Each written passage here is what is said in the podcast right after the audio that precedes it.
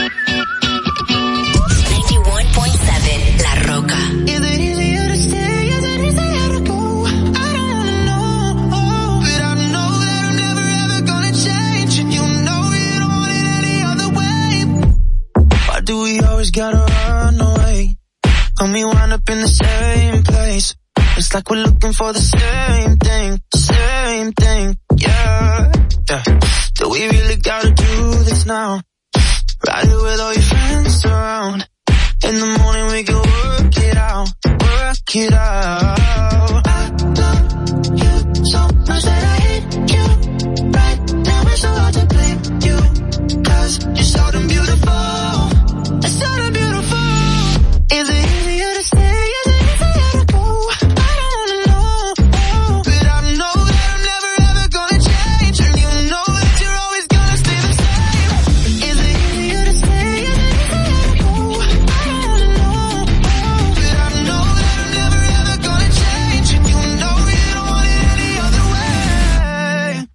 time that you say you're gonna leave, that's when you get the very best of me. You know we need it like the air we breathe, air we breathe, yeah.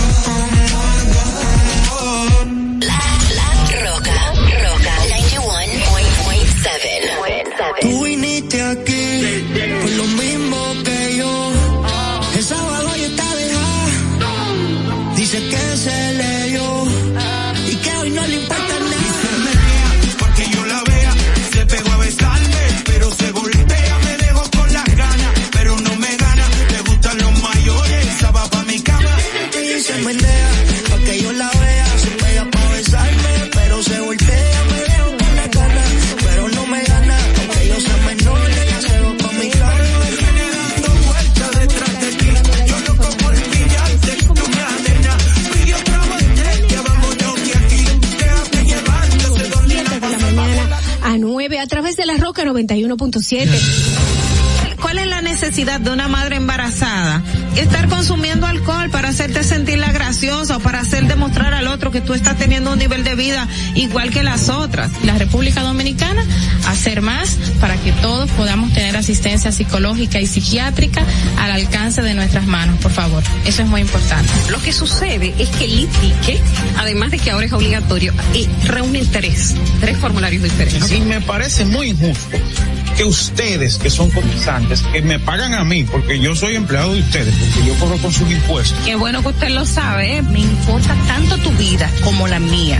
Claro, primero me importo yo porque desde mi bienestar yo podré amarte de forma correcta. Sé que hay tanta gente eh, haciendo comunicación que no debería, que no no estudió la carrera, que no se preparó para hacerlo.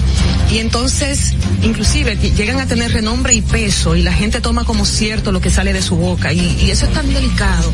Bueno, muchísimas gracias a todos ustedes, Ogla, Carla. Les quiero dejar con esta frasecita que para mí siempre ha sido muy importante en el momento que digo, ¿por qué no tengo esto o por qué no tengo lo otro? Y me, me recuerdo a mí misma que lo importante no es qué tanto yo tengo, sino lo que yo hago con lo poco o mucho que tenga. Muchísimas gracias y bendecido día para todos. Distrito Informativo. Dominica Networks presenta Distrito Informativo.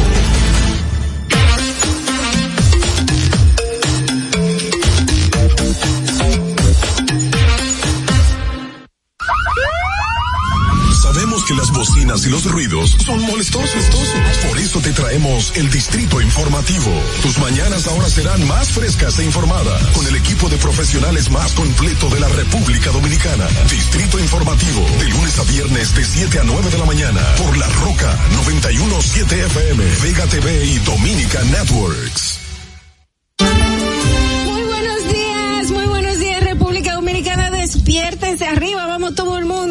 A cumplir con nuestro deber, muchas cosas que hacer, principio de semana, de una semana que comienza con, con muchas cosas eh, diferentes y no diferentes, que nos tienen en expectativa.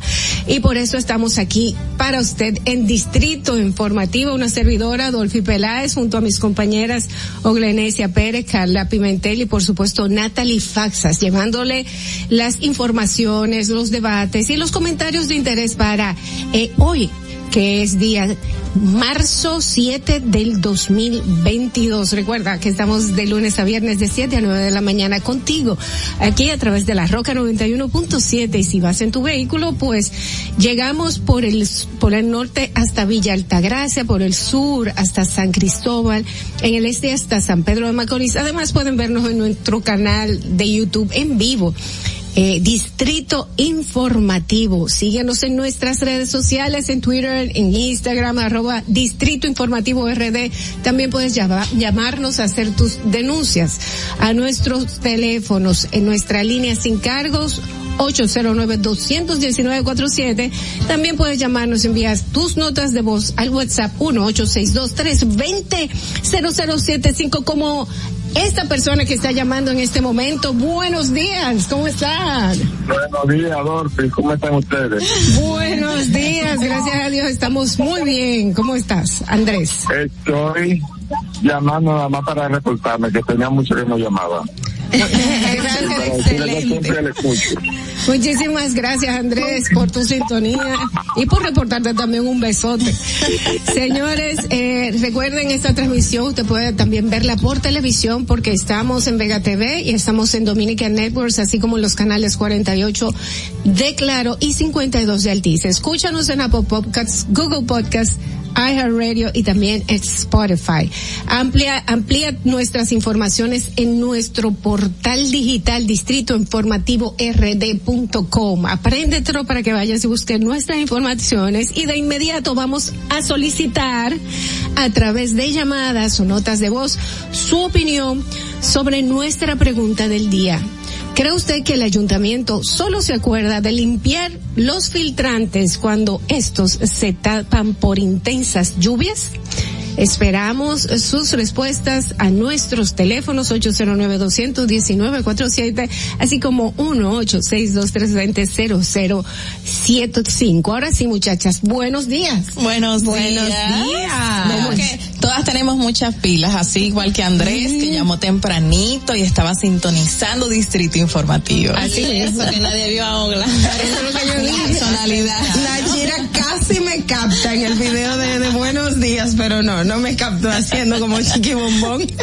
La Te verdad. a demandar. La verdad. No, yo dije como Chiqui Bombón. Ah, la o sea, le puse el detalle. La verdad, la verdad que yo dije, wow, me ganaron hoy. Definitivamente, sí, tú eres la que viene así, uff. Yo siempre llegaste así, lo que pasa es que nosotros no te vimos. Señores, que los lunes, a la gente no le gustan mucho los lunes, pero yo debo de decir que los lunes uno como que nada, está descansado, entonces yo creo que que sí, que hay motivos para iniciar una jornada, una semana laboral dando gracias a Dios y, y bueno, pues pidiendo y, y esperando que esta sea una buena semana para todo el que nos escuche y para nosotros aquí también en el equipo. Yo creo que por eso es que a la gente no le gusta los lunes, porque como viene de un descanso de dos días, va a trabajar, entonces ya por eso rechazan los lunes, pero los lunes son días hermosos y por eso nosotros estamos aquí con todos ustedes, señores. Así es. Eh, bueno, señores, vamos a iniciar inmediatamente este lunes. Eh, este lunes va a ser bueno. Eh, este lunes va a ser un lunes espectacular, usted va a ver. Propóngaselo en la mente. Como el carnaval de ayer. Que Como fue el carnaval de ayer. Sí, claro. Que a pesar de las lluvias. Exacto, a pesar de la lluvia, pues se dio bastante bueno. Es increíble. La gente cuando es la fiesta, pues fiesta es. Eh, señores. La lluvia no paga mi fiesta, dice una canción. Exactamente. Vamos a iniciar de inmediato entonces con las informaciones de el día de hoy. Vámonos a los titulares de las principales noticias para el día de hoy, lunes 7 de marzo del 2022, ah, 2022 aquí en Distrito Informativo. Aquí las tengo y eh, iniciamos con que el presidente del Instituto de Derechos Humanos de la Asociación Mundial de Juristas, Juan Carlos Gutiérrez, denunció ante la oficina de la alta comisionada de derechos humanos de la Organización de las Naciones Unidas, Michelle Ba- Bachelet Geria, que el ex procurador Jean Alain Rodríguez es actualmente víctima de violación de los derechos humanos en el país. Llegó hasta la otra instancia que, que yo pensé en un principio que llegaría porque él estaba como tocando puertas aquí, aquí, allá, no se le escuchaba, me están violando mis derechos y ya llegó hasta el Instituto de Derechos Humanos de la Asociación Mundial de Juristas, Es- esta sería la segunda, porque ya él había denunciado ante derechos humanos que Sí. le estaban violentando, eh, vas- valga la redundancia, sus derechos fundamentales. Pero sabes que a mí me gustan este tipo de cosas porque muchas veces la gente, cuando se habla de la Comisión de Derechos Humanos y todo el mundo, no, porque derechos humanos no vive denunciando a los delincuentes, eh, a los delincuentes o a los haitianos, a no sé qué, a no sé qué. Pero cuando usted ajá, pero Ajá. cuando usted esté en un problema, se da cuenta de la importancia que tiene un organismo como De derechos humanos que valga- eh, está para garantizar eh, derechos fundamentales. Vamos a ver, ya se interpuso esta denuncia, a ver cuáles son la, cuál es la posición de, del organismo ante esta situación que le está ocurriendo ahora mismo al ex procurador general de la República, Jan Alain Rodríguez. Pero ¿cuál es Y- la situación que le está pasando? Que sea Oh. diferente a los otros presos. que él no puede estar en la cárcel. Exacto. Eres un ex procurador general de la República y él no puede estar en la cárcel. Su vida está en peligro y todo este tipo de aspectos. Es un atropello. Además del el, el nombre despectivo que le han colocado, como lo han señalado en las redes, en las páginas de internet, los medios de comunicación, acuérdate que él eh, requirió que se le retirara el, el nombre de Medusa al operativo y que no se le señalara así tampoco a él. O sea, una serie de, de, cosas que tú te pones a pensar, pero estamos llevando un proceso judicial. No entiendo cuál es eh, la violación de derechos, si hay pruebas, si hay evidencias. Es todo un proceso que conlleva paso por paso. Mira, tú sabes que yo creo que él está agotando todos los procesos judiciales que pueden existir. Porque también es que en torno a su caso hay como otros casos más. O sea, está, por ejemplo, la, el, el recusó a cuántos fiscales, más de 20 A fiscales. todos. A todos los fiscales porque no podía.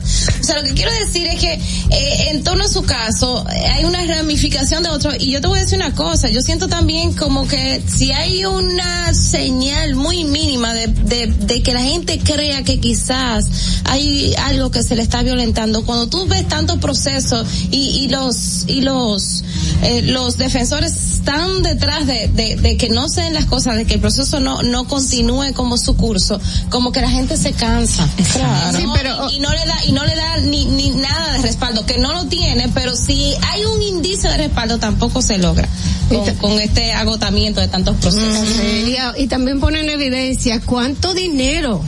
¿Verdad que ¿Cuánto dinero? Porque cada uno de todos estos recursos que se ponen representan una cantidad de dinero para la persona que los pone. O sea que, wow. Bueno, señores, Vamos otra a ver. información. El presidente Luis Abinader se dirigirá hoy al país a las siete de, a las nueve de la noche, o sea, hoy lunes 7 de marzo. Según indica esta información, el mensaje del mandatario será transmitido obviamente a través de diversos medios de comunicación que incluyen cadenas de radio y televisión, así como las redes sociales de la presidencia.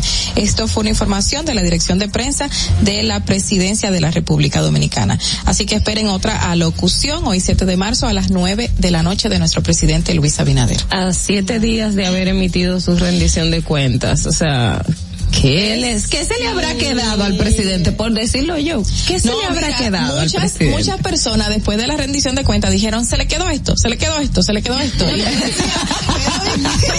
Yo creo que él va a dar un continuidad, claro, porque lo estaban criticando tanto. Dijo, Se le quedaron las mujeres, se le quedaron los pobres, se le casi dos horas eh, dando un discurso. No, señores, yo entiendo que él va a hablar de la inflación. Tiene que Ah, hablar, tiene que hablar de algo que está pasando, que es, es una realidad mundial y ahora está bastante eh, rec- recrudecida, vamos a decir, puesto que el, el galón de gasolina llegó a los 120 dólares y se está esperando a que, aunque 125, el, el Exacto. de, el de Texas, sí, el, que se usa de referencia. El que se usa de referencia el de Europa llegó a 140. Entonces, es una realidad bastante difícil que no se esperaba en una sola semana. Y yo entiendo que lo critican mucho porque habla mucho.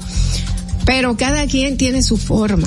No, Si hubiéramos que querido- hable antes de que sea como el otro que Si- no hablaba si hubiéramos nada. querido Los extremos la- son malos. los mismos, si hubiéramos querido el mismo tipo de presidente, pues Hubiésemos dejado hubiésemos el que estaba. Así que a cada quien con su librito y hay que respetárselo. Vamos a ver lo que tiene que decirnos. Mejor que me lo digan, Y que me agarren es de importante sorpresa. lo que dice el presidente, señores. Claro. Él siempre trae algo porque uno se pregunta qué vas a decir y cuando lo dices dice, ah, pero es verdad, él tenía razón en Mira, decirlo. nosotros nos quejamos. Si habla mucho, nos quejamos. Si no habla, nos quejamos. Es una cosa, es la quejadumbre del dominicano. Siempre. Pero bueno, vamos a cambiar de información. Boga, palos y no boga. Señores, el presidente de la Junta Central Electoral, eh, Román Andrés Jaques Liranzo, postu- eh, postuló que el voto en el exterior es una conquista que no se debe retrotraer, ni con el pensamiento. Destacó que desde que de todos los países que conforman América Latina, República Dominicana cuenta con el mayor porcentaje de votantes en el exterior en relación con su padrón general con un 7.91%, es decir, el 7.91% de los dominicanos en el exterior en el padrón, o sea, conforman el padrón. Ahí reiteramos, usted dominicano en el exterior tiene la oportunidad de cambiar esto aquí. Vaya, póngase a votar. Señores, y en otra información, el director general de la Policía Nacional Mayor General Eduardo Alberto Ten otorgó un plazo de 30 días para que los agentes que poseen motocicletas como medio de transporte procedan a registrarse en el Instituto Nacional de Tránsito y Transporte Ter- Terrestre Intran.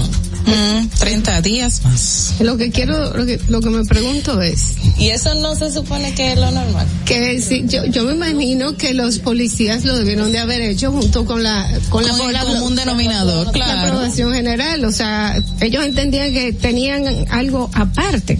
Bueno. Eh, aquí hay que, aquí hay que poner muy claro que la ley tiene que ir para todo el mundo, o todo toro, o todo vaca. Señores, en otra noticia, una suplantación de plásticos que inve- investiga la policía es la causa de las fallas de las tarjetas del programa Supérate, quienes continúan con el operativo de reposición de tarjetas pertenecientes a dichos programa, cuyo objetivo es avanzar en la entrega de las tarjetas de ayuda social a aquellas personas que se le complicó cobrar los subsidios en el pasado mes de febrero. Eh, las autoridades policiales están profundizando en esta investigación con el fin de identificar a los responsables de lo ocurrido. Todos sabíamos que eso tenía como cocorícamo. Wow, pero eh, yo, yo no entiendo al dominicano. O sea, tienen dos años en este proceso de, suplantación de, de plástico, de robo, desvío del dinero que le dan en las ayudas sociales a las personas, eh, y la cantidad de operativos que ha hecho la policía para determinar quiénes son, seguimientos, y como quiera, siguen en las mismas, sabiendo que de alguna manera u otra van a dar a ellos, porque en los mismos colmados, con los mismos verifón, los mismos grupos de personas son los que están haciendo esto, y no se detienen, o sea, todavía no comprendo por qué seguir haciendo este tipo de fraude a las personas que más necesitan dinero en este país. No, no, no comprendo. Pero ojalá que ya terminen con este nuevo negocio, porque es un nuevo negocio con el que se, hacen- se están haciendo dinero. Señores, en otra información, el diputado del Partido Revolucionario, Revolucionario Miguel Gutiérrez, eh, preso en Miami, acusado de narcotráfico, habría estado bajo vigilancia por intento de suicidio. La información eh, la ofrece el periódico Miami Herald en un artículo donde explica que los demás imputados del caso se han declarado culpables, pero que lo mismo no ha ocurrido con el legislador dominicano, quien estaría en estos momentos bajo evaluación psiquiátrica. Bueno.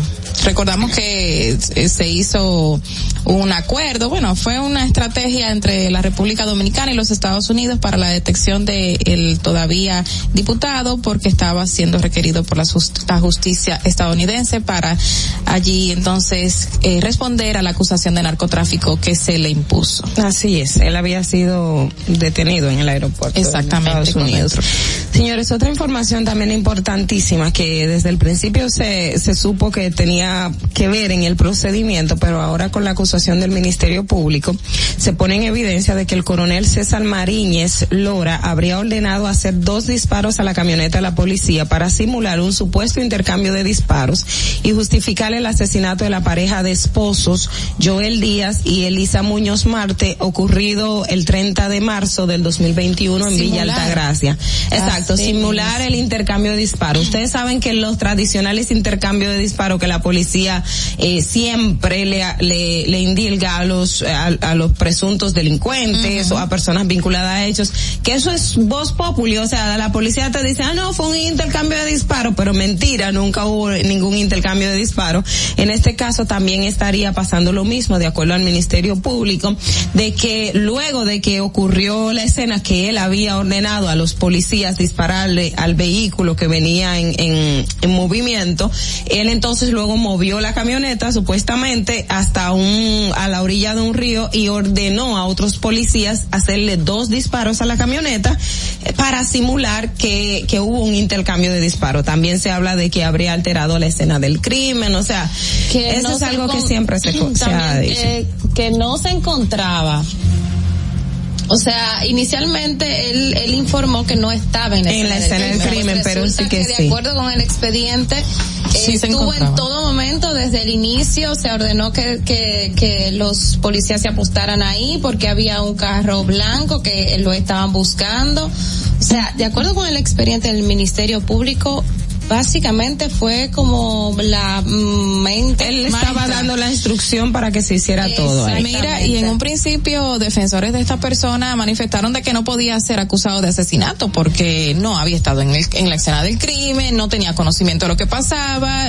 O, o sea, eso es increíble y qué bueno que se demuestre desde el Ministerio Público y las investigaciones de que obviamente si es la mente maestra y estaba dirigiendo todo debería de pagar eh, como todos los que se encontraban allí también.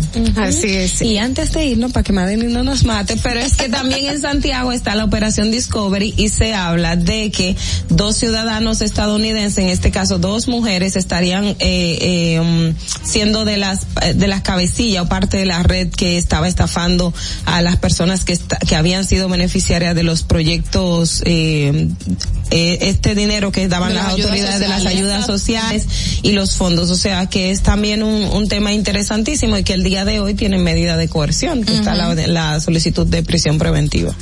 bueno, señores, ahora sí vamos a continuar con Distrito Informativo. Antes quiero recordarles la pregunta del día. Necesitamos su opinión a través de llamadas o notas de voz. ¿Cree usted que el ayuntamiento solamente se acuerda de limpiar los filtrantes cuando estos se tapan por las intensas lluvias? Esperamos sus respuestas, sus notas de voz al 809-219-47, así como nuestro WhatsApp 1-862-320-0075. Bien, señores, pues vamos a continuar con Distrito Informativo y nuestro bloque de comentarios. Iniciamos con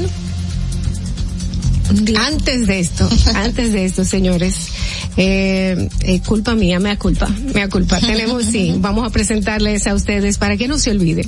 ¿Qué pasó un día como hoy? Para que no se te olvide, en el Distrito Informativo, Dominica Networks presenta Un día como hoy. Un día como hoy, 7 de marzo del 2005, un incendio en la cárcel pública de Higüey provoca la muerte de 134 reclusos. Se trata del incendio más mortífero en una prisión de América Latina y el peor de la historia de la República Dominicana a la fecha en que sucedió. Un día como hoy, en el año 2008, se celebra en la ciudad de Santo Domingo la vigésima cumbre del Grupo Río de Jefes de Estado y de Gobierno de América Latina. Un día como hoy, en el año 2011, fallece Cándido Vido, pintor y filántropo dominicano, nacido en Bonao el 20 de de mayo de 1936. Sus pinturas son reconocidas en Europa, Estados Unidos y Oriente Medio. Además, en países latinoamericanos como Cuba, Colombia y Panamá. Fue el primer pintor dominicano en exponer sus obras en Francia. Junto a Guillo Pérez, es considerado uno de los pintores contemporáneos más importantes de República Dominicana. Utilizaba el óleo, el guache, los crayones, las aguada y la tinta como principales técnicas. Se caracterizaba por reflejar tristeza y dolor en sus obras, las cuales reflejan un gran amor por la gente de su país, sobre todo del Cibao. Fundador del Museo Cándido Vidó en la Plaza de la Cultura de Bonao. En 1977 creó una academia de pintura en su ciudad natal para proporcionar educación artística y entretenimiento y servicios culturales a la comunidad del Cibao. Entre varios premios y reconocimientos nacionales e internacionales, el gobierno de Francia le condecoró con la insignia de Caballero de la Orden de las Artes y las Letras. En octubre de 2011, el Senado de la República Dominicana rindió un homenaje póstumo al artista, a quien consideró un maestro de la plástica dominicana. Para que no se olvide, en Distrito Informativo te lo recordamos, un día como hoy. Distrito Informativo. Atentos, no te muevas de ahí. El breve más contenido en tu Distrito Informativo. Para una madre es bien difícil eh, querer que su hijo empiece un tratamiento y que no lo pueda hacer porque no tiene los recursos. Cuando un niño con anemia falciforme llega a una emergencia, no puede esperar. Un día fui a visitar a un niño al hospital, pero entró una madre desesperada. Y ya cuando su hijo llegó, pues murió inmediatamente. De ahí nace Apadríname por 500 pesos. Mensualmente durante siete meses hemos recibido 150 porciones de alimentos. Recibimos el apoyo del Plan Social, también de Promesa Cali. Hemos tenido un cambio excelente y hay mucha gente detrás orando porque esto salga bien. Gobierno de la República Dominicana. Ahí mismito donde estás. O tal vez aquí, recostado bajo una mata de coco. O en la arena tomando el sol. O dentro del agua, no muy al fondo.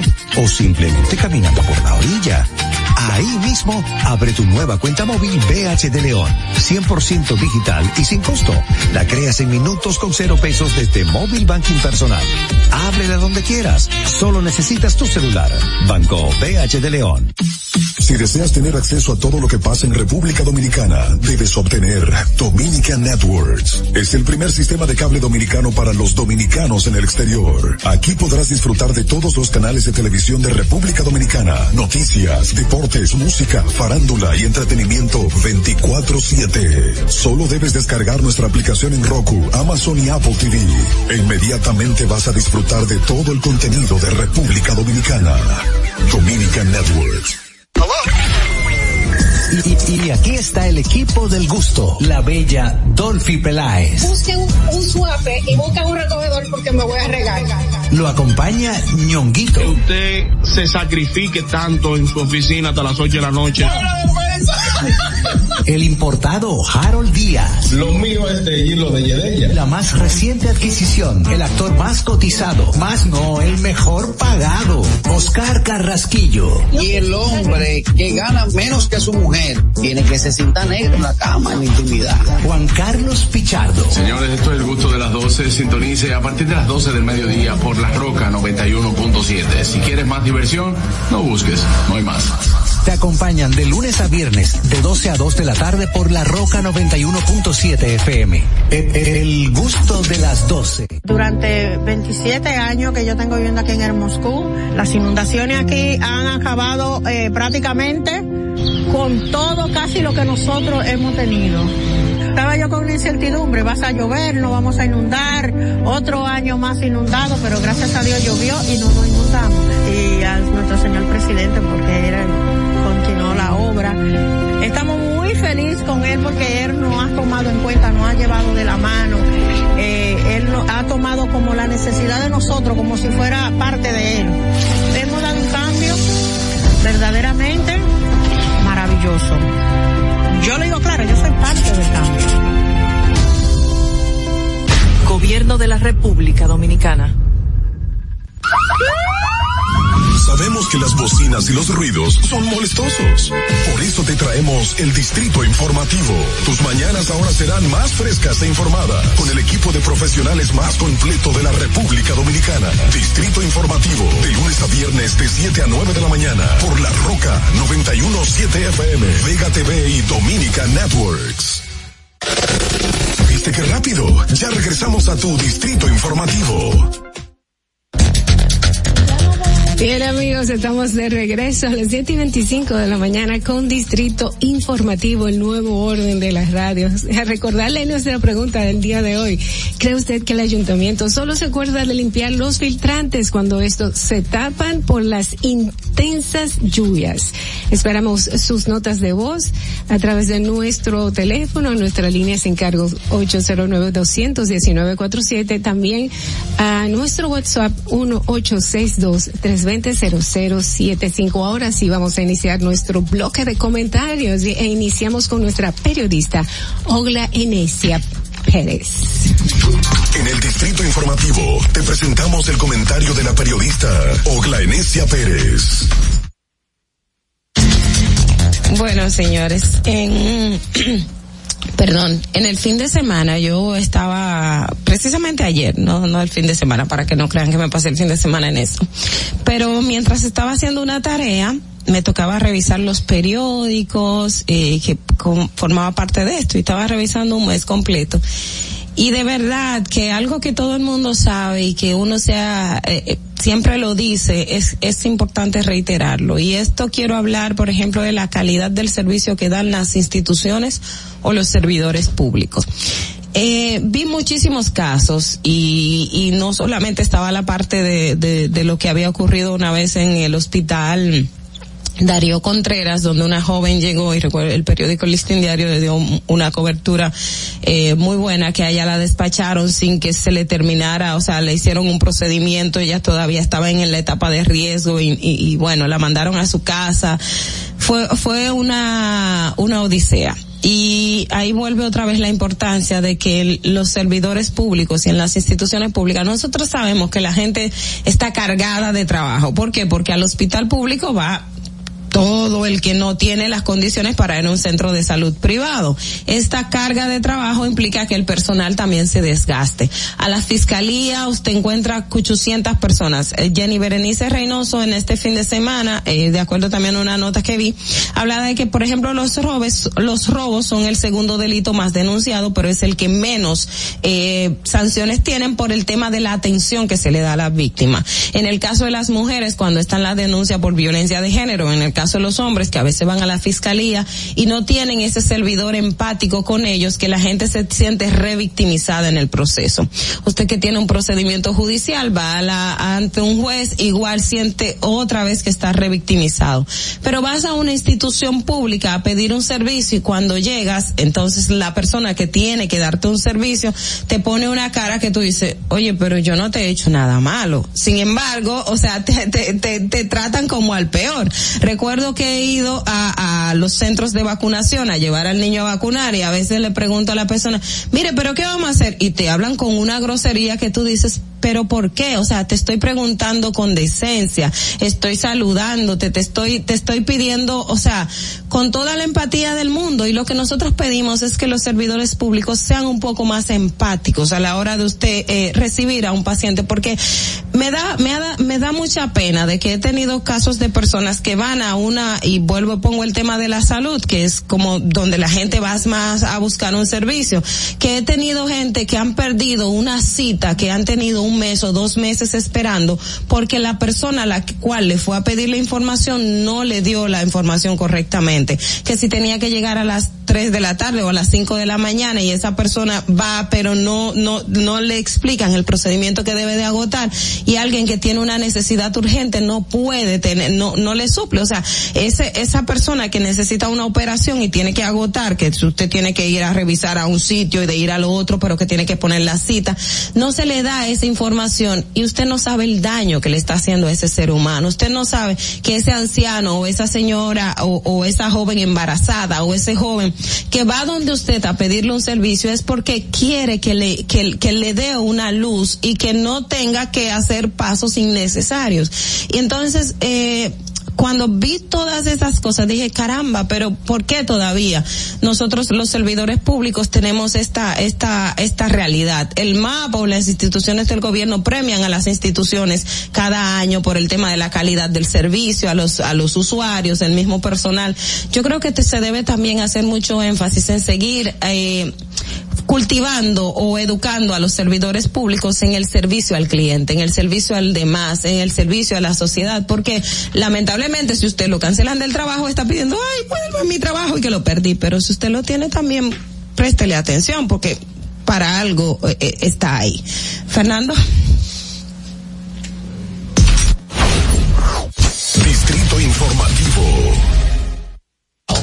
7 y 30 estamos de regreso en Distrito Informativo y en lo que está hablando tiene mucha razón porque también es verdad que tienes mucho trabajo, es verdad, es verdad que la gente eh, se siente agobiada a veces en su trabajo, pero es tu trabajo, es tu trabajo respirar y tomar conciencia de que, de que estas personas tienen una necesidad sobre todo en el área de salud. Exacto. Y no tan solo en el área de salud, yo lo veo también en oficinas públicas a donde tú vas buscando alguna información, inclusive para tu compañía, y te la ponen en, China. ¿Tú Eh, sabes? por no, por no simplemente no, no buscar y querer seguir, no sé, adelante y que pasan las horas, las horas van a continuar. Eh, con su mismo ritmo, usted atienda o no atienda a una persona, o lo trate bien o lo trate mal, tiene que buscar la forma de poner atención. Tú sabes qué pasa, que la gente cree que como trabaja en, en el En el sector Estado. eh, público, eh, te está haciendo un favor a ti que vas a buscar una información o vas a requerir un servicio. Y no cuidan, cuidan menos que si trabajara en un sector privado. No sé por qué no cuidan su trabajo si a fin de cuentas es un trabajo. En algún momento te pueden cancelar, te pueden liquidar, te pueden sacar, como ha pasado ahora mismo con el cambio de gobierno con muchísima gente. Pero la gente cree que si estoy en el sector eh, público estoy ya, eh, llegué a la gloria. Y por eso te estoy prestando un mal servicio y te estoy haciendo un favor a ti. Al contrario, nosotros le estamos pagando a ellos. Sí, usted es empleado de nosotros. Vamos a, con- a continuar con nuestros comentarios y por supuesto esta que estaba hablando, esta periodista de investigación. Le toca su turno. Carla Pimentel, con ustedes. En el Distrito Informativo te presentamos el comentario de la periodista Carla Pimentel. Bueno, a- ayer todos vivimos, bueno, desde el sábado, fuertes lluvias en todo el país de la República Dominicana por una, una vaguada que estaba incidiendo en la misma y quienes la pasaron muy mal y estuvies, estuvieron bajo una desesperación constante fueron los moradores de Guajimía, de la cercanía de la cañada Guajimía, donde existe más o menos 13 kilómetros de cañada y varios eh, barrios. Eh, estas personas, como todos los años y todas las temporadas de lluvia, pues estuvieron desesperados, eh, tratando de sacar sus ajuares de sus casas, tratando de reubicarse donde familiares y poder salir de la zona debido a que, obviamente, debido a las grandes lluvias, las inundaciones están a la orden del día. Y eso es un pan de nunca acabar. O sea, esto siempre está ocurriendo en Guajimía. Eh, vemos esta serie de imágenes que circulan por los medios de comunicación y las redes sociales de lo que pasan estos moradores. Y justamente el 23 de febrero, el presidente Luis Abinader comenzó el la segunda fase de la reubicación y, sanami- y saneamiento de la cañada. Este 23 de febrero se comenzó, supuestamente van a reubicar unas eh, 800, 384 familias, o sea, tienen 384 apartamentos y allí se va a invertir 50 millones de dólares. Este es un seguimiento que se da a la primera fase que comenzó en el 2004 cuando el gobierno dominicano llegó a un acuerdo de con el gobierno de Canadá para el, préstamo de 83 millones de dólares para la inversión en la cañada de Guajimía, saneamiento y reubicación de personas. En el 2004 eh, se reubicaron unas 2.625 familias, se comenzó el proceso de reubicación y saneamiento, se comenzó en el 2004 y se terminó en el 2011. Todo esto en el gobierno eh, de Leonel Fernández en ese entonces. Esas reubicaciones eh, tuvo un valor de unos 80, no, de unos 38 pico de millones de pesos, si mal no lo recuerdo, y allí estuvieron felices una buena cantidad de familias. Pero ¿qué pasa? Esto se comienza a hacer, se comienzan los procesos de rehabilitación, de desalojo, de saneamiento, y cuando el espacio queda eh, supuestamente bien, eh, no habitable, pero bien, pues la gente comienza a entrar otra vez a esa zona, y es lo que ha estado ocurriendo desde el 2004, desde el 2011, cuando comenzaron estos procesos.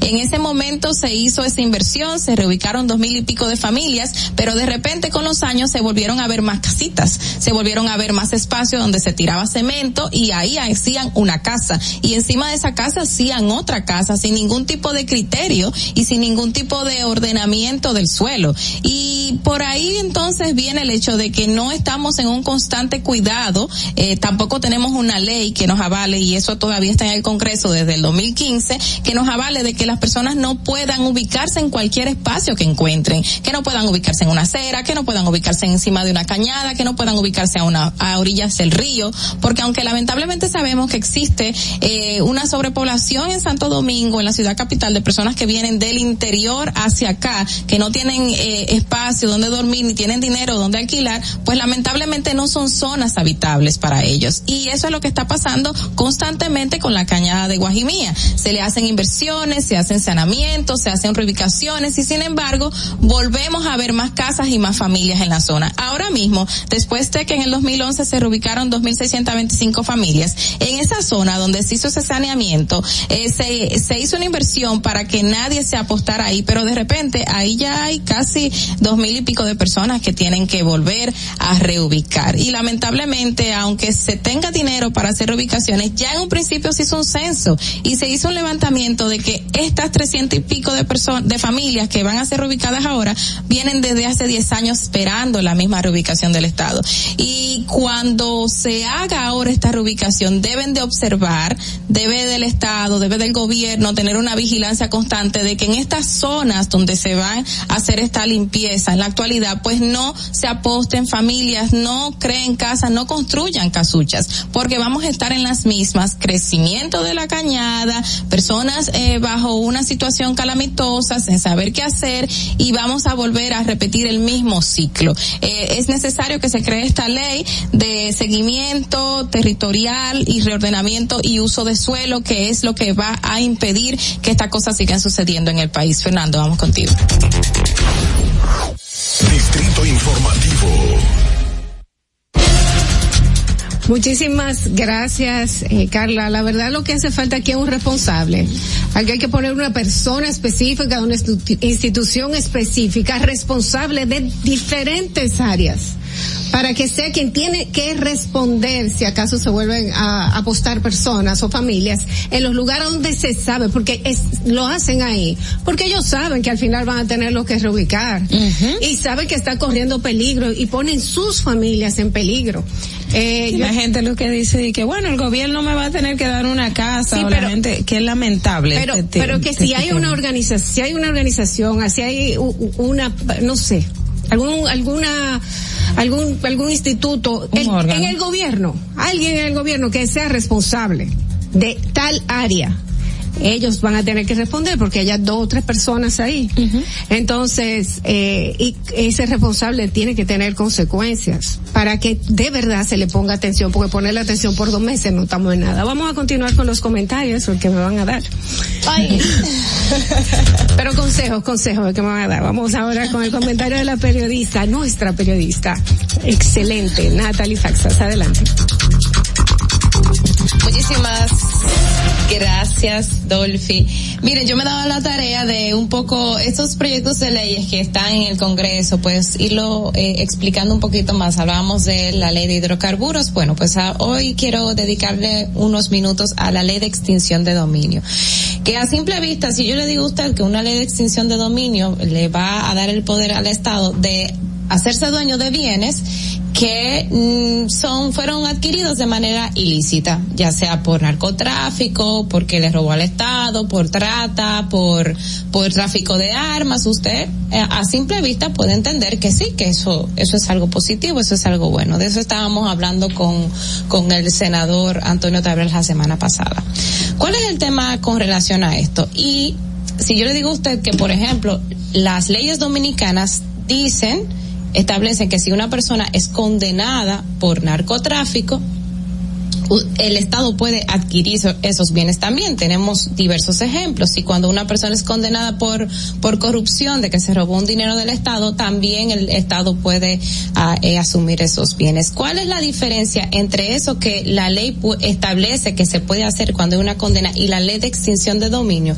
Pues precisamente eso, que permite que el Estado pueda hacerse de bienes aun cuando no existe una condena. Ese es el, el eso, ese es el poder que tiene la ley de extinción de dominio. Y el mejor ejemplo que se puede señalar es cuando una persona, eh, por ejemplo, un narcotraficante es eh, condenado en Estados Unidos, pero operó aquí en la República Dominicana, no fue condenado aquí, no hubo un proceso judicial aquí, agotó su condena en Estados Unidos, esa persona llega a la República Dominicana, tiene una serie de bienes y el Estado no puede tocarlo ahí es donde a- esa es la ahí es donde entra como la grandeza de una ley de extinción de dominio porque permitirá al Estado de que si un narcotraficante hizo su vida, se hizo millonario con, con, con bienes y adquirió bienes aquí en el país de manera ilícita, pues el Estado diga, bueno, usted esos bienes lo adquirió, lo eh, me puedo hacer dueña de esos bienes. ¿Cuál es el problema de, de esto? Es que hay otras variantes que, que se toman en consideración. Por ejemplo, la ley de extinción de dominio es independiente y autónoma a cualquier otro proceso penal o civil. Estoy tomando fragmentos de la, del mismo proyecto de ley. ¿Qué quiere decir eso? Que si una persona está siendo procesada por irregularidades, por, por corrupción, un, un exfuncionario público se está siendo acusado porque, bueno, pues robó un dinero del Estado. Entonces, esa persona puede tener ese proceso judicial y a la vez se le puede aplicar una extinción de dominio. Entonces hay abogados que dicen, bueno, es que una persona no puede ser condenada dos veces por el mismo hecho.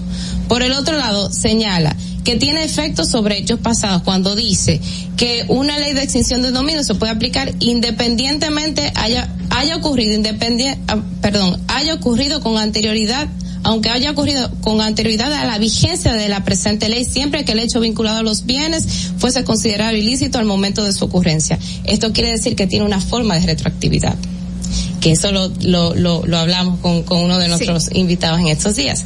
El, el tercer punto que, otro punto que quizás es, es de detalle, es para, para ver con, con, con, con atención que una ley, que la ley de extinción de dominio se puede aplicar sobre bienes con diversas causas, y, incluidos los de origen ilícito que sea, entre comillas, confundidos con bienes de origen ilícito y alcanza además a los bienes heredados o donados siempre que sea productos de hechos ilícitos. O sea que una persona bien podría, eh, o sea, el Estado a través del Ministerio Público, quien es quien tiene el poder de asumir, eh, de asumirse esos bienes, imagínese que tiene un proceso judicial, hay una casa, usted heredó esa casa por su abuelo, su abuelo era un narcotraficante, bueno, pues el Estado podría quitarle la casa a esa persona que a ese nieto que quizás mm, no es un narcotraficante, sino que gana su vida, pero podría perder esos bienes.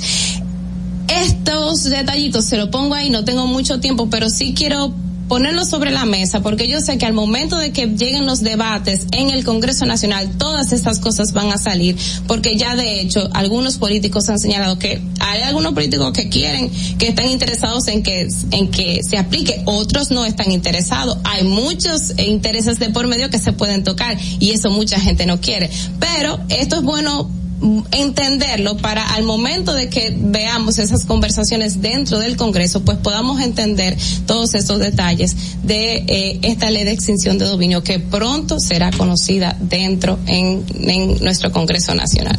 Fernando, vuelvo contigo.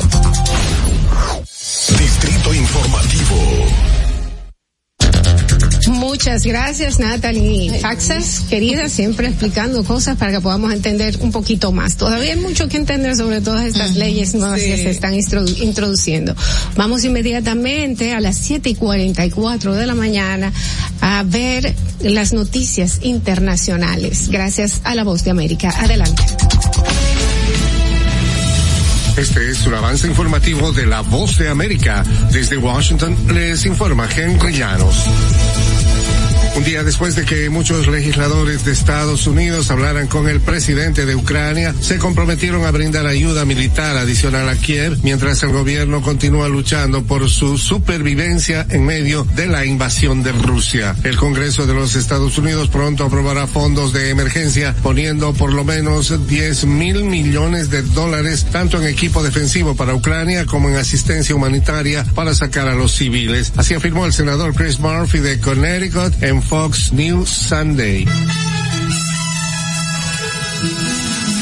Las fuerzas rusas intensificaron sus bombardeos contra ciudades ucranianas en el centro, norte y sur del país a última hora del domingo, informó el asesor presidencial de Ucrania, Olesi Arestovich. La última ofensiva de misiles se produjo al caer la noche, según dijo la televisión ucraniana. Agregó que zonas atacadas con artillería pesada incluyen las afueras de Kiev, Chernigov en el norte, Mykolaiv en el sur y Yarkiv, la segunda ciudad más grande del país. Las autoridades de Yarkiv que los bombardeos habían dañado la torre de televisión y que la artillería pesada había alcanzado las zonas más residenciales del país.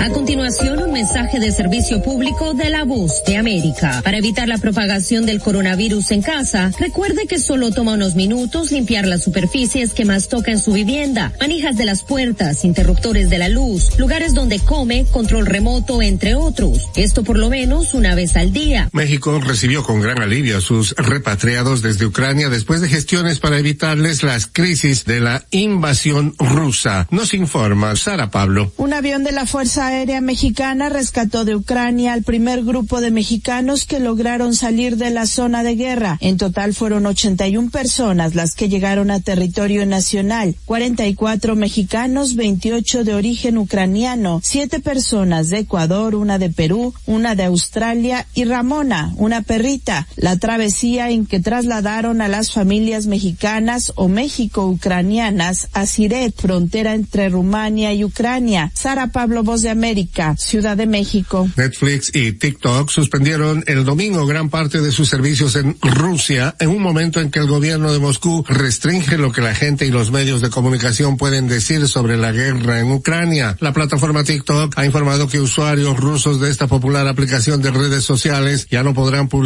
videos nuevos ni realizar transmisiones en vivo. Tampoco podrán ver los videos compartidos desde otras partes del mundo. Por su parte, Netflix ha anunciado la suspensión de su servicio en Rusia. Este fue un avance informativo de la voz de América.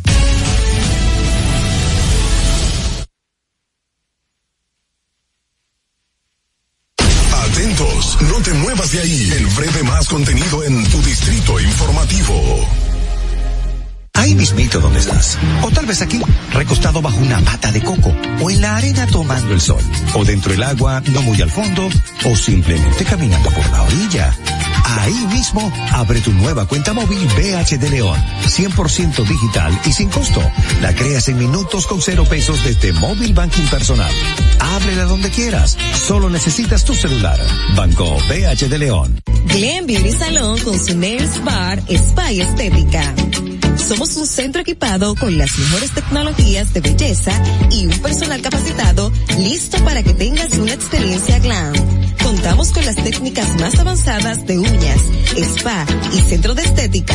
Somos especialistas en reparación e hidratación de cabello botox capilar.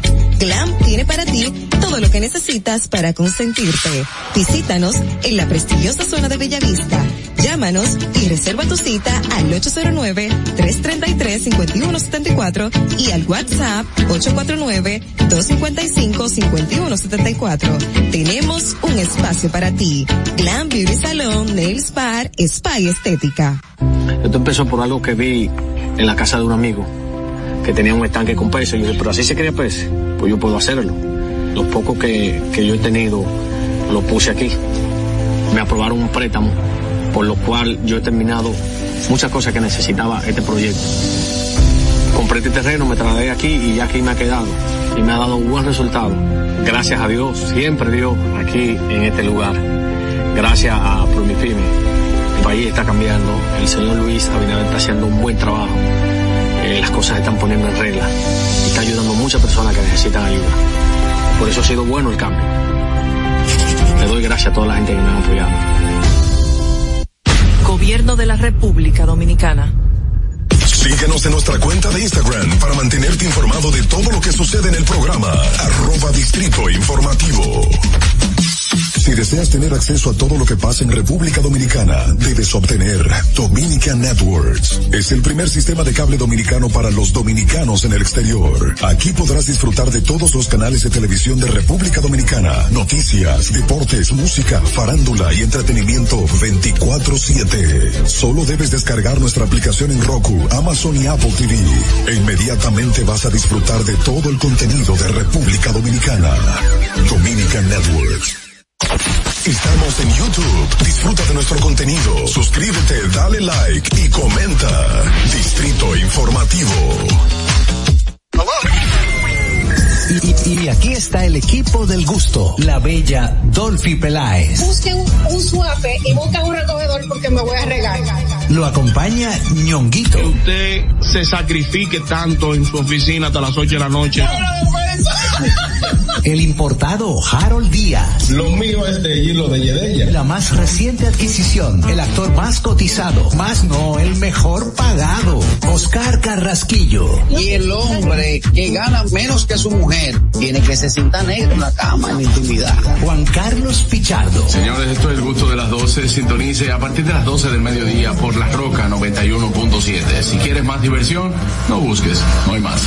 Te acompañan de lunes a viernes, de 12 a 2 de la tarde por La Roca 91.7 FM. El, gusto de las 12. El turismo no estaba entrando aquí a Samaná. Era muy mínimo. La pandemia y la situación del peaje fueron dos cosas difíciles. El peaje sombra, le han quitado los precios, está entrando más turismo aquí a Samaná, más personalidades, no solamente yo, sino todo Samaná, todas las comunidades como las galeras, la terrena, todo el sector turístico, estamos dando gracias a Dios. Estamos muy satisfechos, orgullosos. Aquí hubo un cambio, yo diría 100%. Nuestro señor presidente, que Dios lo bendiga mucho, nos ha facilitado muchas cosas aquí. Ahora nos dará gracias a Dios todo el mundo aquí en Samaná. Estamos felices en la vida. Gobierno de la República Dominicana. ¿Viste qué rápido? Ya regresamos a tu distrito informativo. La tecnología nos rodea y es parte de todos hoy día. En tu distrito informativo te traemos al ingeniero Orlando Jaques. Así es, señores, 7 y 52 de la mañana. Gracias por continuar con nosotros en Distrito Informativo. Muchísimas gracias por su sintonía y bienvenido a aquellos que nos están sintonizando en este momento. Vamos a recibir a nuestro colaborador Orlando Jaques, quien es experto en tecnología. Orlando, tenemos temas interesantes. Eh, yo vi que Anonymous, pues, le puso, puso en jaque a Rusia. Han pasado muchas cosas. Buenos días, chicas. Vamos a ver, ahí, a ver, hábleme ahora. Buenos días. Ahora. Dolphy, Carla, Ogla, Natalie. Lo que pasa es que él tiene una semana sin vernos y ya está en memoria. Orlando, entonces faltaba una ya. Ah, se quedó mirando. que me quedé mirando. Mira, eh, en los últimos días, las últimas semanas, eh, la guerra entre Rusia y Ucrania ha sido el trending topic de todas las redes sociales del mundo por lo que significa esto para el país nuestro, para eh, los diferentes continentes. Eh, es decir, esto ha puesto en jaque a diferentes naciones porque influye de manera directa en la economía de cada uno de los países de, del universo. Y para nadie es un, un, secreto que los ciberataques se han convertido en otra alma poderosa entre este conflicto. Uh -huh. ¿Y por qué? Eh, en los últimos meses, eh, Rusia ha sido acusado, en los últimos años, Rusia ha sido acusado de el 58% de los ataques que se han originado hacia los Estados Unidos y hacia Europa. Es decir, pero esto no ha sido probado. ¿Por qué? Porque no necesariamente eh, cuando se genera un, un ataque es, es dirigido desde los servidores de este país. Se utilizan los famosos VPN o se utilizan otros sitios de centro de acopio desde otras naciones, de otro continente, evitando que puedan ser rastreados. Y lo que han hecho es que han sido atacados los, los diferentes organismos del Estado y los diferentes bancos. En la semana pasada colapsaron, y creo que hablaba sobre Anonymous, colapsaron algunos bancos y algunas eh, instituciones gubernamentales de Ucrania. Y lo raro de esto fue que 15 minutos antes de Putin comenzar su discurso el miércoles pasado, ya los sitios web de Ucrania estaban abajo. E incluso, eh, afectaron directamente al, lo, a lo, al Ministerio de Relaciones Exteriores y a, a, los organismos de seguridad de este país. ¿Y cómo se hace esto? Hay un sistema que se llama DDO, as, es Distributed eh, Dynamic of Service. Es lo que hace es que genera una cantidad eh, remota utilizando bots de accesos. Por ejemplo, usted tiene un servidor web, usted tiene una página web, uh -huh. esa página web puede manejar una cantidad de usuarios simultáneamente. Uh -huh. Él crea bots dirigidos en específico y automatizado y comienza a generar millones de pulsaciones hacia ese sitio web. Entonces, el, exactamente. Entonces, ¿qué pasa? El servidor no tiene control de quiénes son los reales y quiénes son los falsos. Uh -huh. Anteriormente lo que se hacía, que se hacía como un filtro y se generaba por, por dirección IP. Pero ellos uh -huh. lo que hacen es, mediante VPN, generan millones de, de diferentes direcciones IP y el servidor se colapsa. Te iba a preguntar, eh, sí, tú ahorita dijiste que anteriormente Rusia era acusado de que la mayoría, el 58% de los ciberataques se hacían desde ahí, pero que existen los VPN que pueden obviamente hacer que la persona se ve en un sitio y está en otro. Pero según escuché en estos días, los que están haciendo esos ciberataques no están ya ocultando ni de dónde están ni cuáles son, porque todos quieren hacerle daño y darse a conocer de que están afectando eh, la situación de Rusia en este sí, momento. Pero en este caso no, no, no necesariamente eh, se están, ellos se están adjudicando eh, que son eh, ellos porque no le conviene. Rusia no puede decir ahora mismo que ellos son los que están causando este ciberataque porque a nivel de, de organismos internacionales, uh -huh. entonces ellos están cometiendo un, un, fallo. Y cuando tú cometes un fallo, tú sabes lo que pasa, la consecuencia de ese tipo sea de cosas. Sea lo que sea que esté pasando. Sí. O, otra cosa la que pasaron fue que ellos instalaron un software, un malware que se llama Wiper. ¿Qué es lo que hace Wiper? Uh -huh. Wiper lo que hace es que borra todas las informaciones de arranque de los dispositivos eh, borra todo, pero usted teniendo wiper en su sistema, usted no sabe que lo tiene. Entonces le borra todo el sistema de arranque y le borra todo. Es decir, por ejemplo, la, el, la, el, Ministerio de Relaciones Exteriores, su página, su, su aplicación, hacer instalado wiper, borra todo y cuando usted trata de entrar, no puede arrancar. O sea, que no hay información. Exactamente. Entonces, ¿qué se necesita?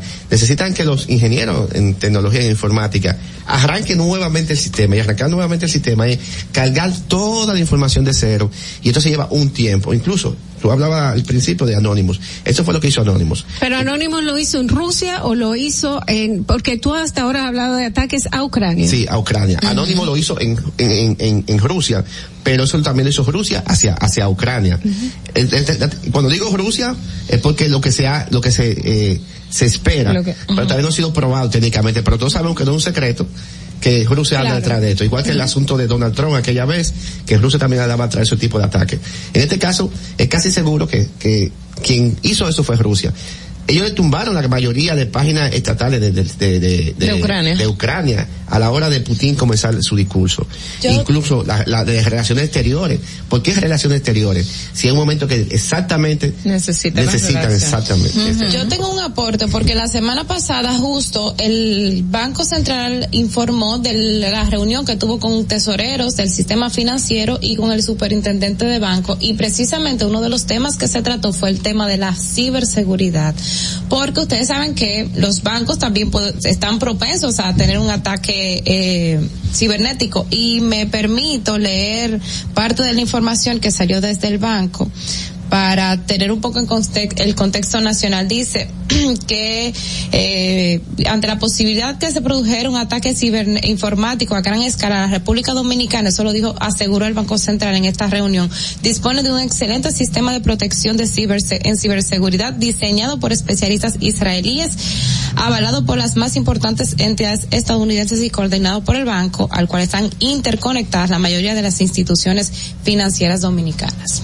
Eso podría ser también porque ahora como está la guerra y hay muchas restricciones a Rusia, los hackers ahora se estarían destinando a esos países vulnerables para sacar eh, divisas de sus bancos. Vamos a recibir esta llamada para Orlando. Buenas, Distrito Informativo. Buenos días, buenos, buenos días, buenos días, mi chica. Muy buenos Hola, días, Mari. Señor Jaque, un placer saludarlo. Buenos días. Eh, lo voy a sacar un poquito del tema donde está, pero es, la- es lo mismo, tecnología. Eh, la pandemia ha marcado un antes y un después, ¿verdad?, en la vida de, de- de la humanidad. Eh, si no hubiese sido por la tecnología, ¿qué hubiese pasado con los artistas? Y, y también los locutores que cobraban por sonar lo- los temas de ellos. ¿Qué ha pasado con la tecnología? ¿Ha mermado todo eso?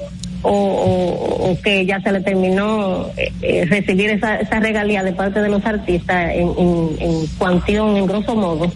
¿Qué, qué me diría usted? Muy buen aporte, Mari. Mira, eh, no solamente la vida de los artistas y la vida de los locutores, yo creo que la vida de todos los profesionales, eh, la tecnología jugó un papel muy importante, porque incluso desde los, los jóvenes, desde los estudiantes en las diferentes escuelas del mundo, que hubo que diseñar un plan rápido de educación a distancia, como también los empleados comenzaron a trabajar con el teletrabajo, incluyendo la República Dominicana todo ese tipo de cosas se basaron sobre el barquito de la tecnología.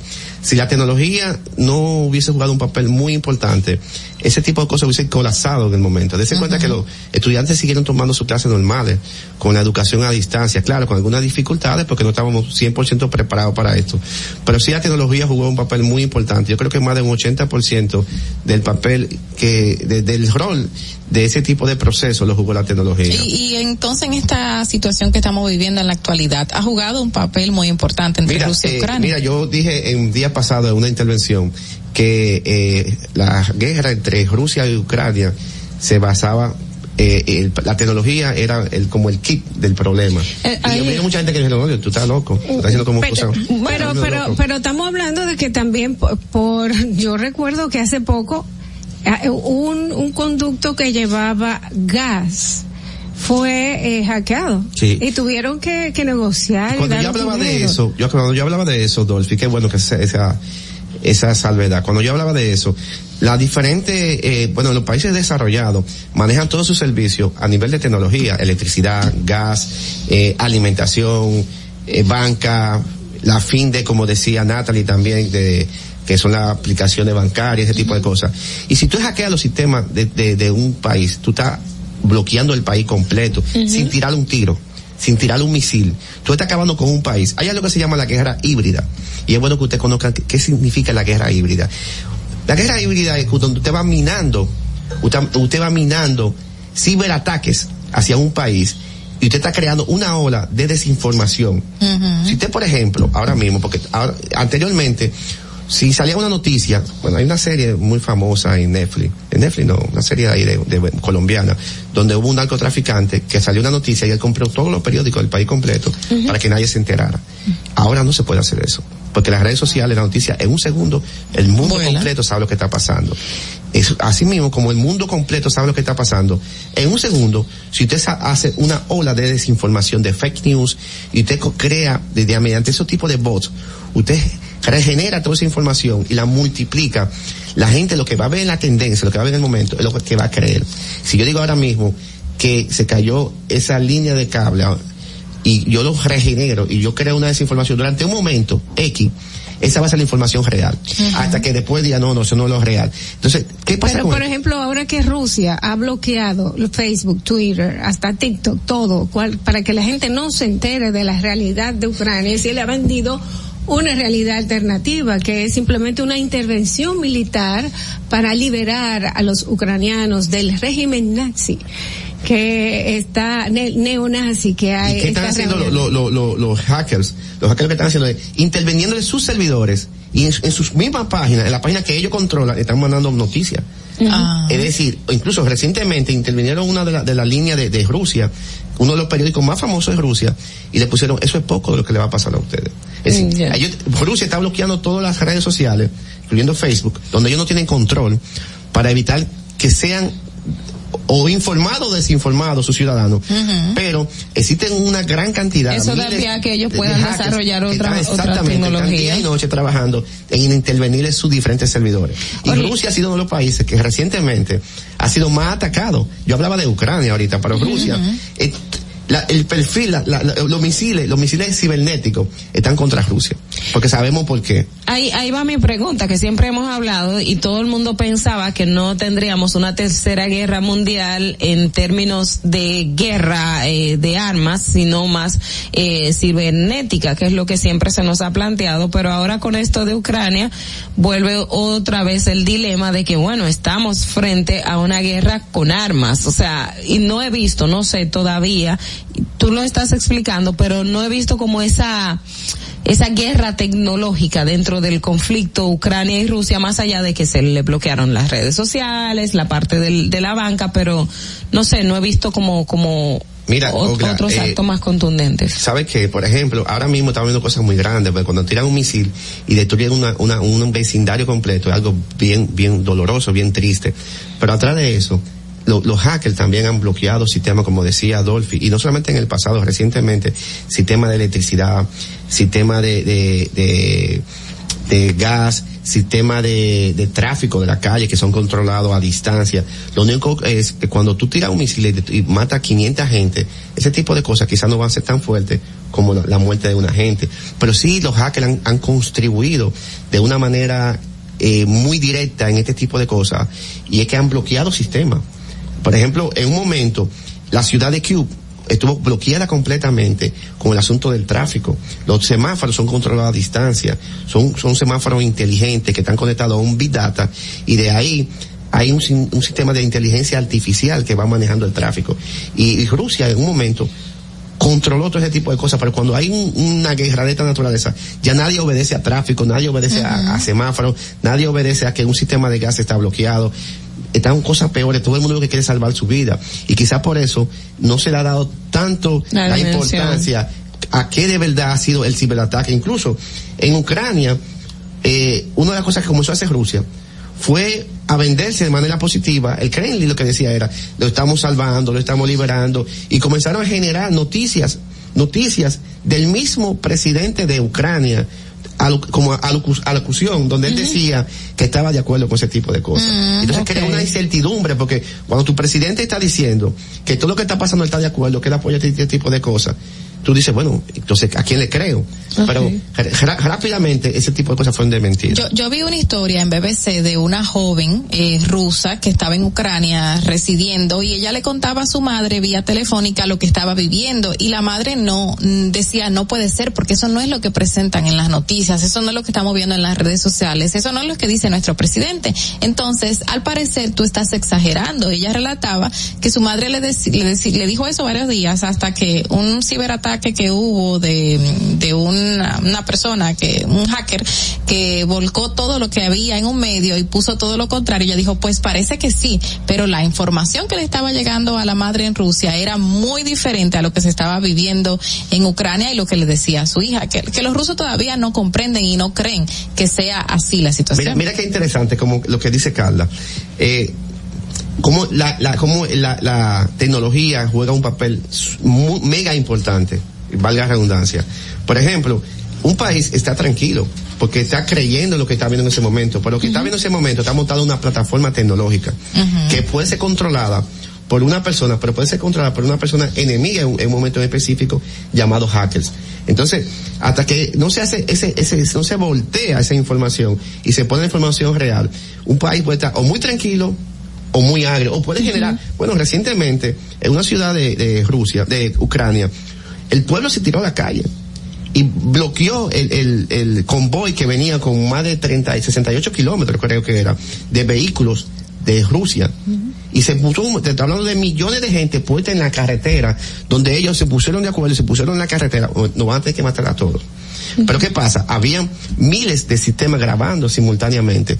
Si Rusia hacía eso, los org- organismos internacionales le iban a sanciones. que podía pasar después de eso. Entonces, cómo la tecnología juega un rol tan importante, e incluso eh, la Unión Europea ha ordenado que Países Bajos, Polonia, Estonia, Ucrania, vaya en apoyo en este caso no de apoyo militar, en apoyo tecnológico hacia Ucrania. Dese cuenta como eh, ¿qué, ¿qué, tan importante es la tecnología y la seguridad cibernética de un país donde la Unión Europea le está está dando, está aconsejando que estos países vayan en apoyo cibernético, cibernético. para que eh, Ucrania pueda salir hacia adelante. Y también la parte de dónde estaría escondido el presidente tiene mucho que ver la, el tema de tecnología sí. en, en, en, ese en ese aspecto, porque uno de los objetivos militares es el presidente de en Ucrania. En este caso, claro. lo que se hace es que poner la tecnología off para que no pueda ser rastreado. Ah, Tú puedes okay. estar seguro que no, no anda con un teléfono móvil. Yo tengo, sí. yo tengo entendido que Vladimir Putin no utiliza celular y no recibe emails. Eh, todo lo hay que, su consejero le tiene que dar un folder físico por escrito para él para él pues leer sus informaciones. La verdad es que es una situación bastante compleja la que estamos viviendo. Y yo quisiera que tú por último pues nos dé unos consejitos a nosotros, los simples mortales, para podernos cuidar. ¿Qué podemos hacer para cuidarnos contra ciberataques? Lo, lo primero es que no acepten ningún tipo de correo, de mensaje de personas que ustedes no conozcan.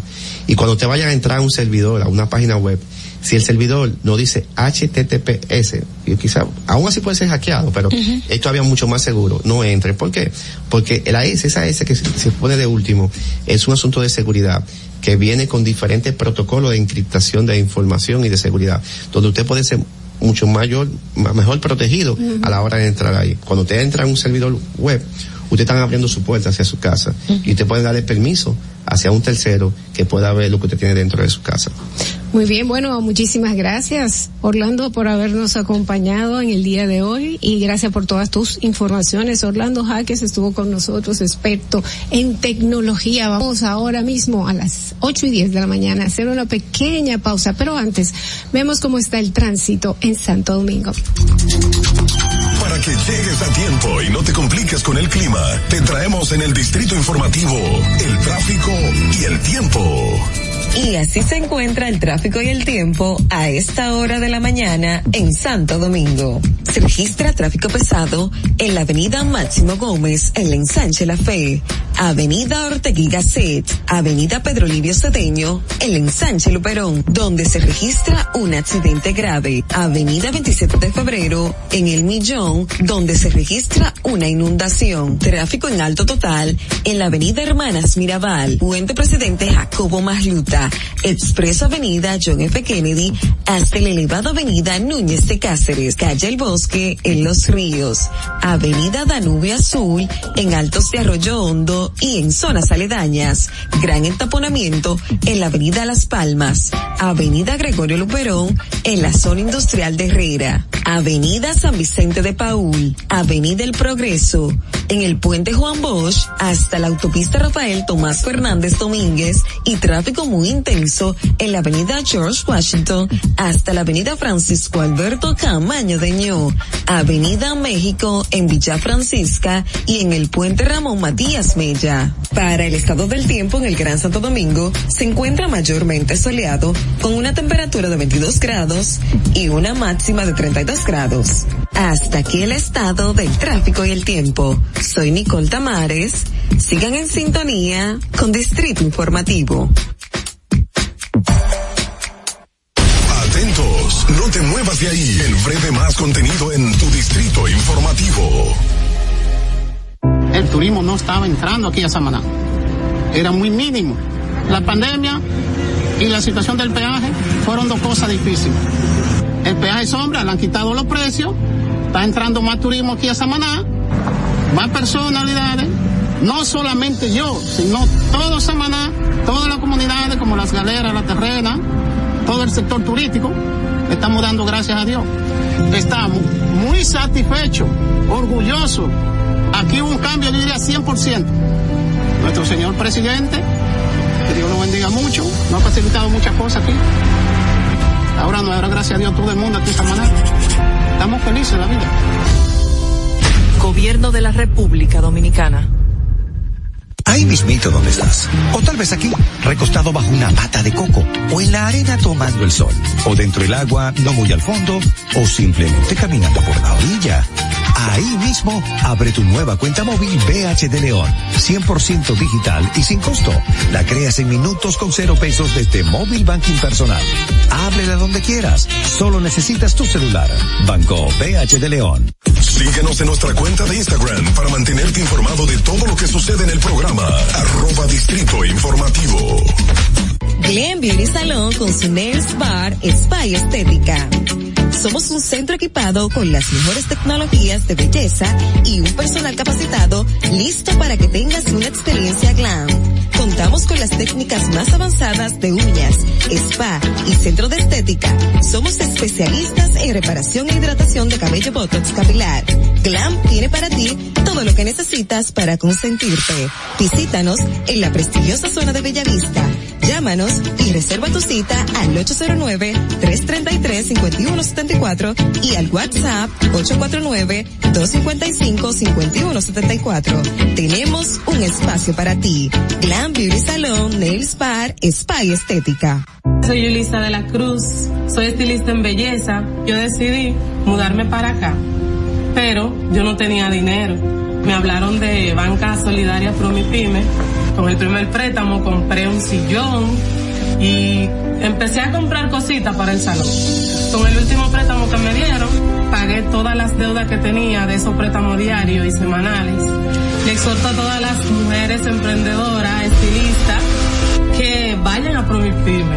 El país va por buen camino porque el gobierno no ha abierto muchas puertas. Estoy mejor ahora, gracias a Dios, y luego a Promipyme y al presidente de la República.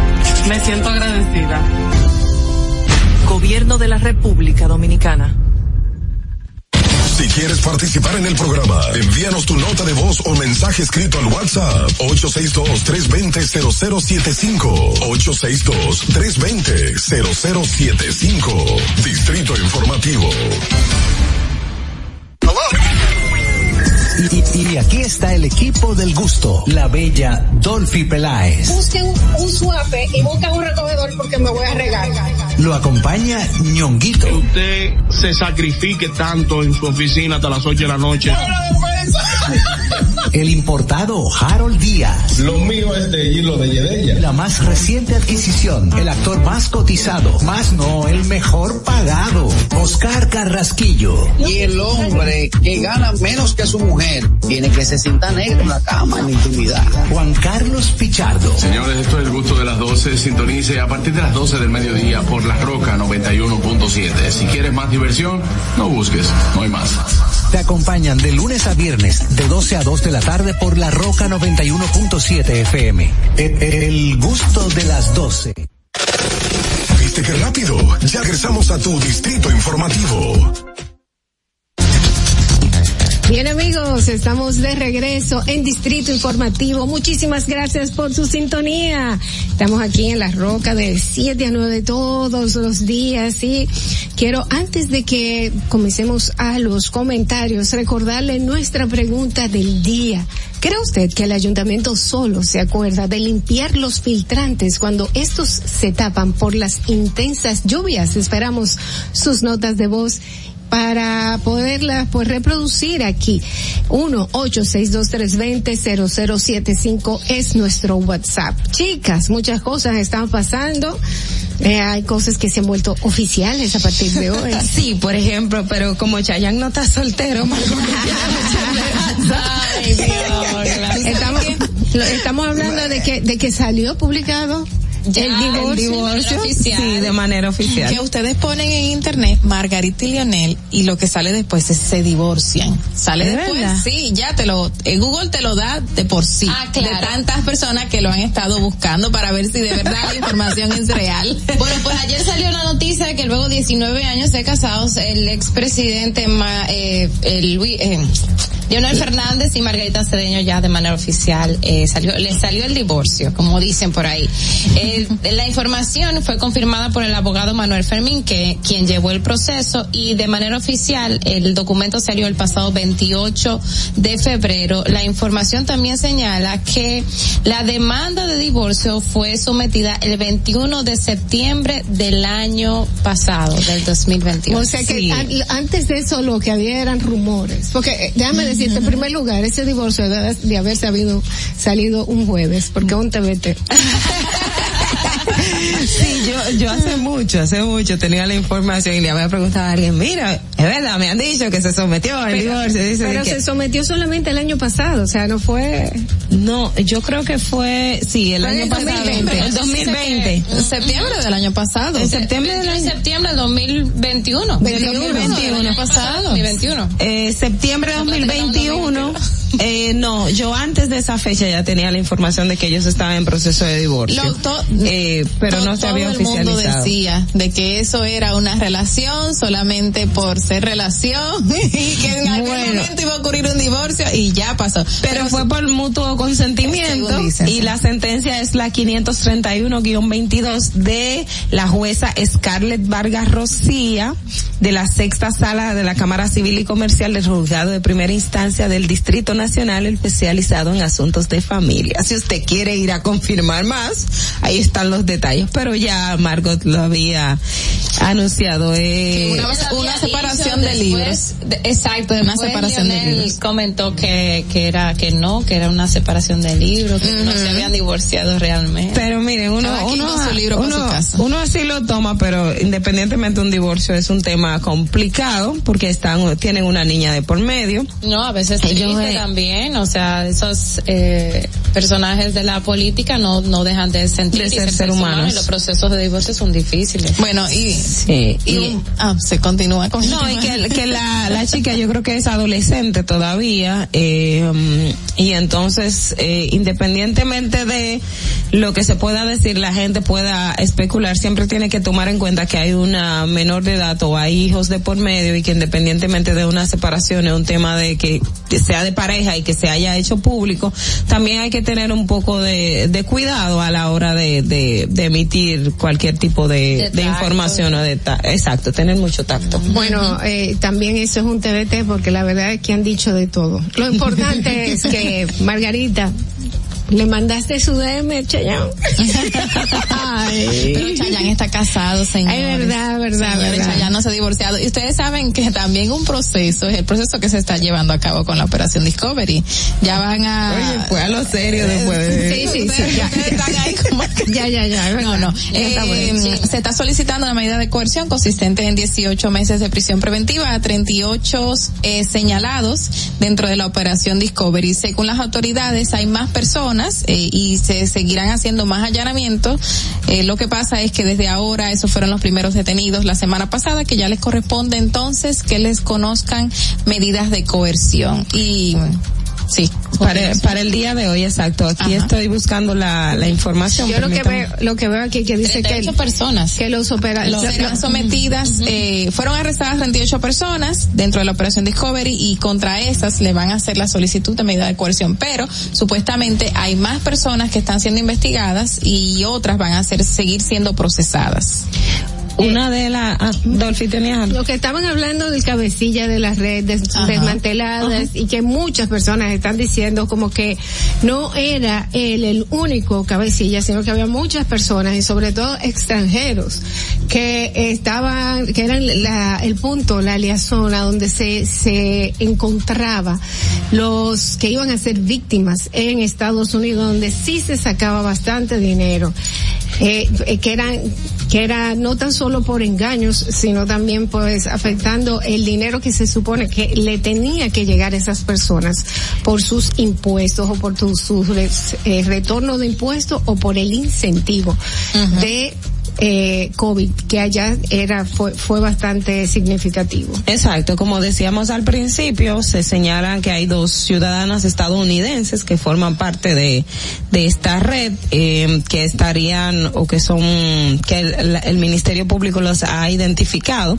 Y de acuerdo a una nota publicada en el periódico El Día por la periodista Teresa Casado, la red Discovery adquirió más de 100, mil, 100 millones de dólares mediante estas estafas.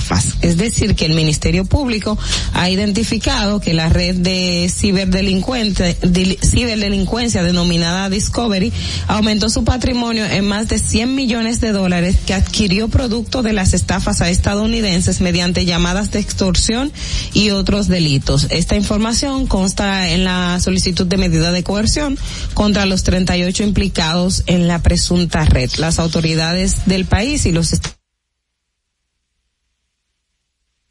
la estructura criminal transnacional desde el año 2020 al recibir varias denuncias. Obviamente eso era un proceso que se estaba llevando desde Estados Unidos, eh, porque allí estaba la casa matriz. Aquí operaban 10 call centers con una cantidad indefinida todavía de personas que trabajaban allí y obviamente vimos los videos que circularon con la cantidad de vehículos de alta gama que estas personas ostentaban y la cantidad también de equipos electrónicos que les fueron ocupados, que también eran cuantiosos. Y bueno, eh, como dije la semana pasada, eh, uno de los modus operandi que tenían estas personas eran de llamar a envejecientes y decirle que a su familiar le había ocurrido X o Y cosa y que tenía que hacer un depósito tal.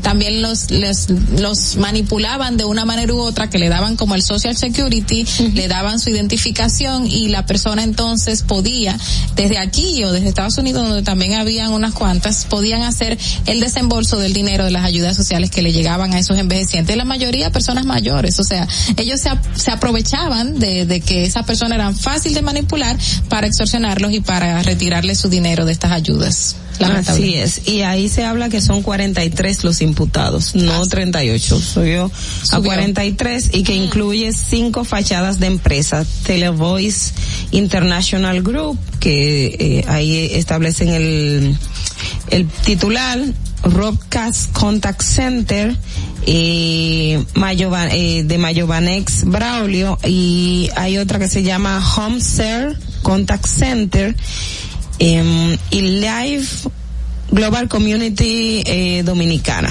Global Comunicaciones Dominicana. Eh, son de las empresas. Sí, a lo mejor siguen apareciendo más. Vamos a recibir esta llamada. Buenas.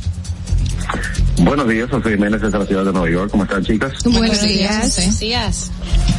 Sí, a propósito del tema que ustedes están tratando sobre el caso Discovery, así que le dicen. Sí, Discovery.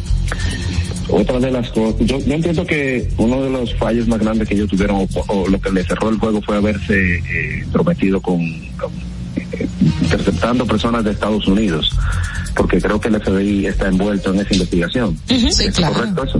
Así es, así es.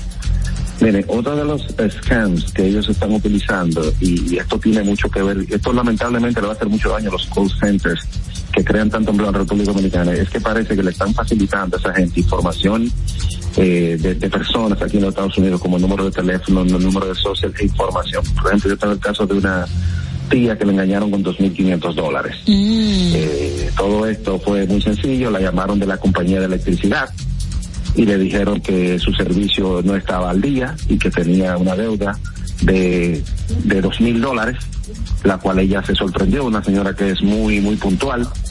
Y entonces lo que, lo que le hicieron fue hacerle, decirle que fuera a comprar una tarjeta de débito prepagada.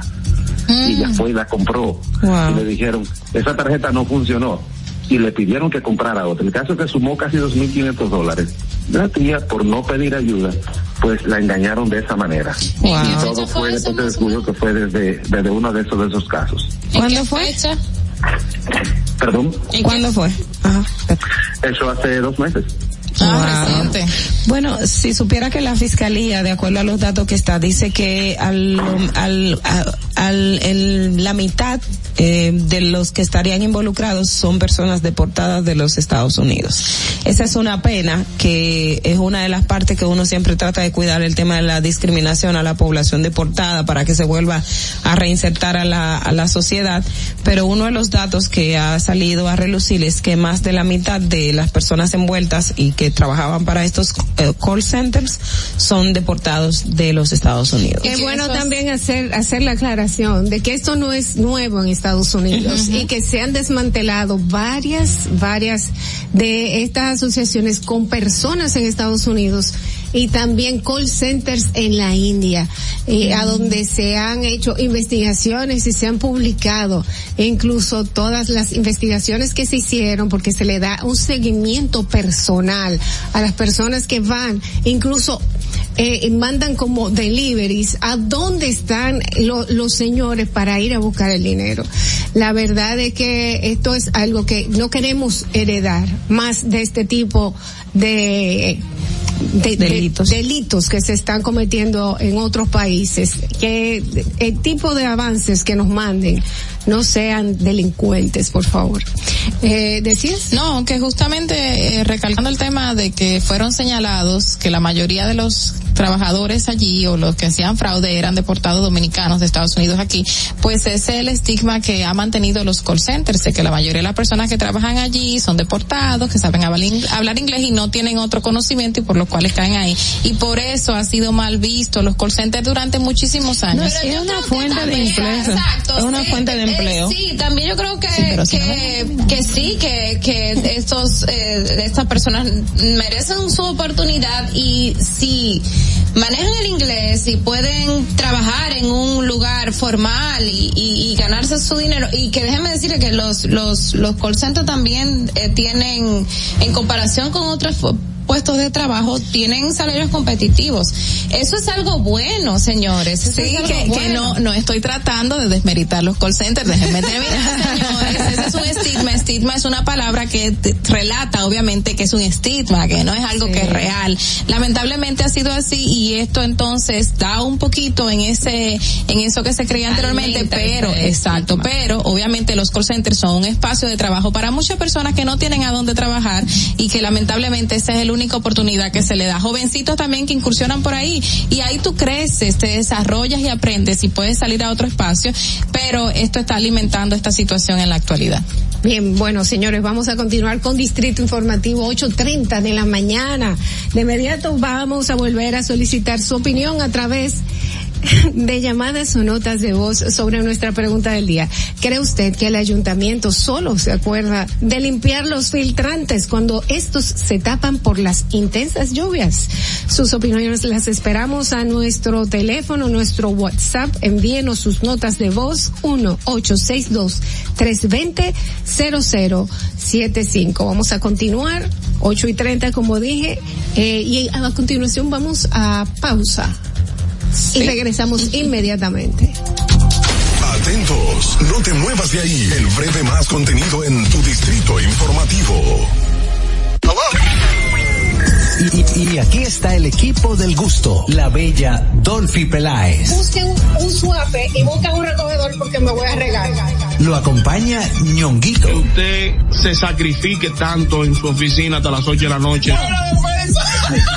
El importado Harold Díaz. Lo mío es de hilo de Yedella. La más reciente adquisición, el actor más cotizado, más no, el mejor pagado, Oscar Carrasquillo. Y el hombre que gana menos que su mujer tiene que se sienta negro en la cama, en la intimidad. Juan Carlos Pichardo. Señores, esto es el gusto de las 12. Sintonice a partir de las 12 del mediodía por La Roca 91.7. Si quieres más diversión, no busques, no hay más. Te acompañan de lunes a viernes, de 12 a 2 de la tarde por La Roca 91.7 FM. El, el gusto de las 12. Tengo más de cuatro años movilizado. Fui que trabajando en María Piña, en un camión. Y caminando empecé a perder la fuerza de la pierna. Estoy agradecido que me vinieron a poner la fotografía aquí a la casa. A Abinader cambió muchas cosas para bien. Cuando la pandemia arrancó,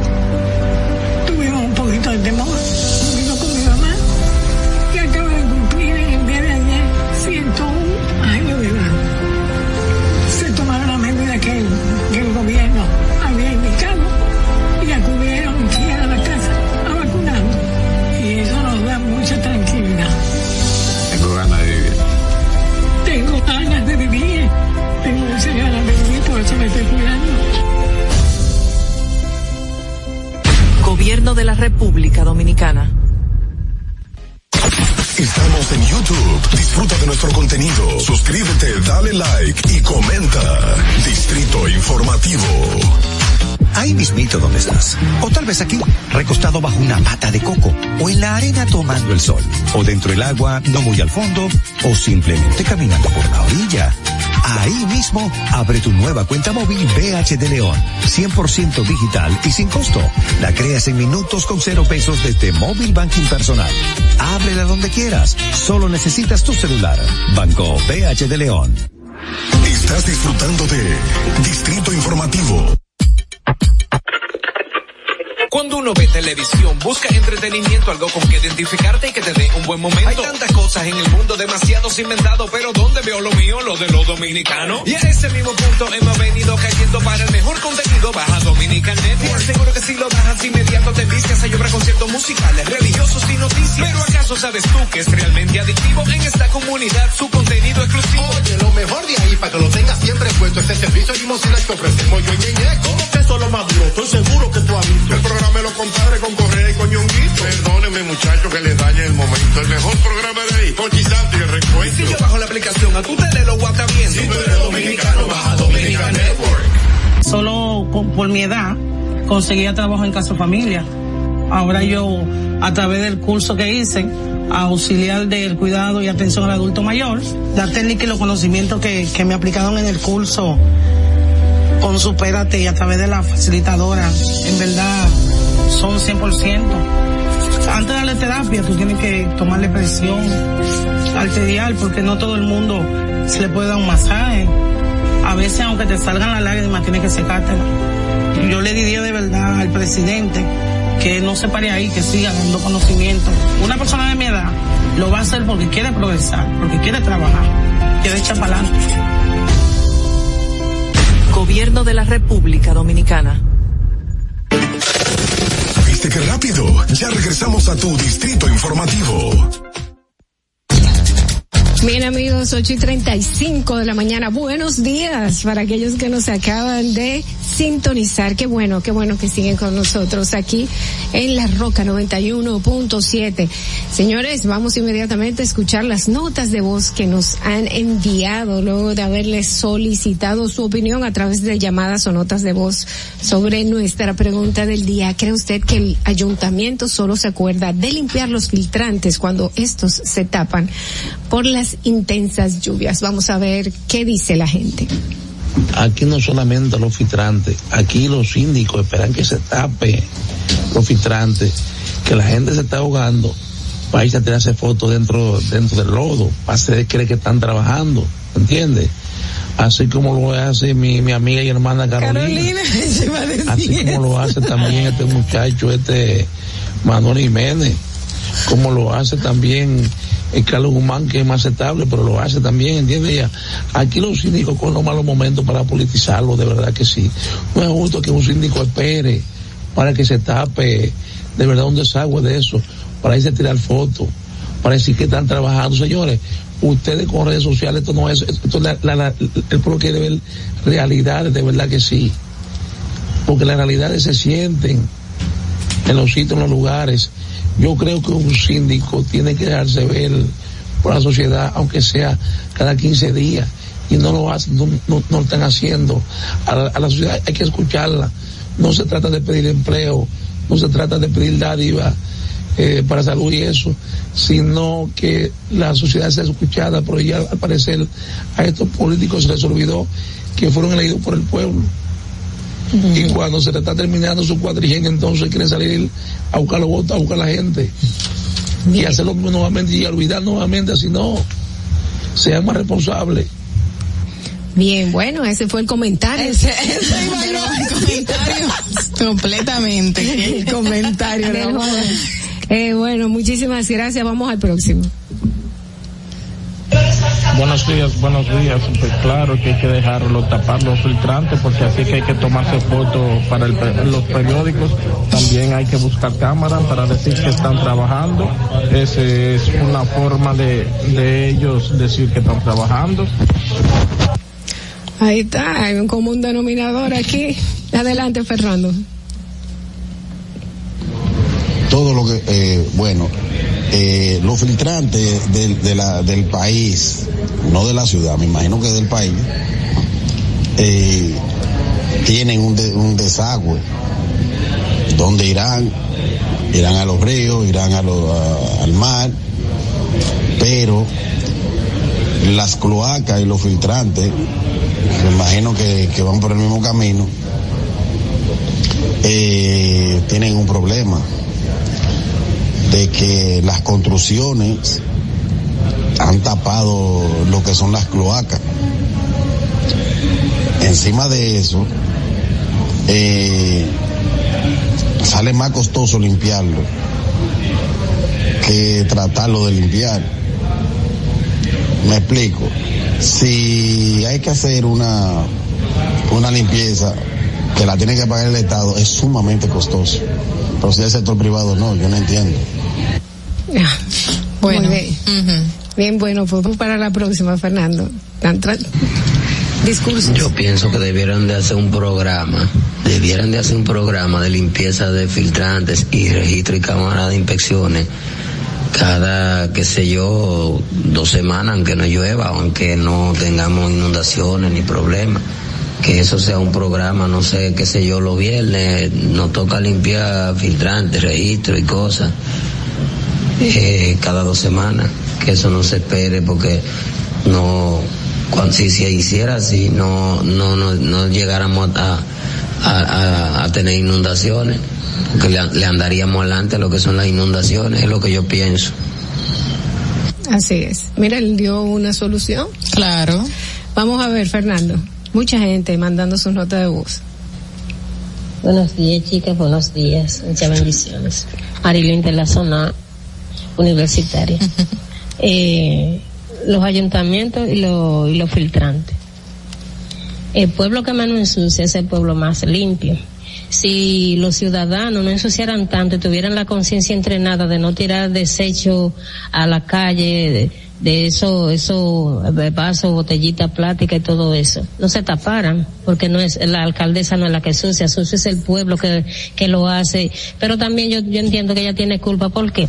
Porque debiera haber sanciones drásticas, y no la hay. Cuando eso suceda, el pueblo va a dejar de tirar basura, de que las cañadas se, se, se tapen, y todo eso para entonces llamar a las autoridades y echarle la culpa a ellos. Población, no sean tan abandonados.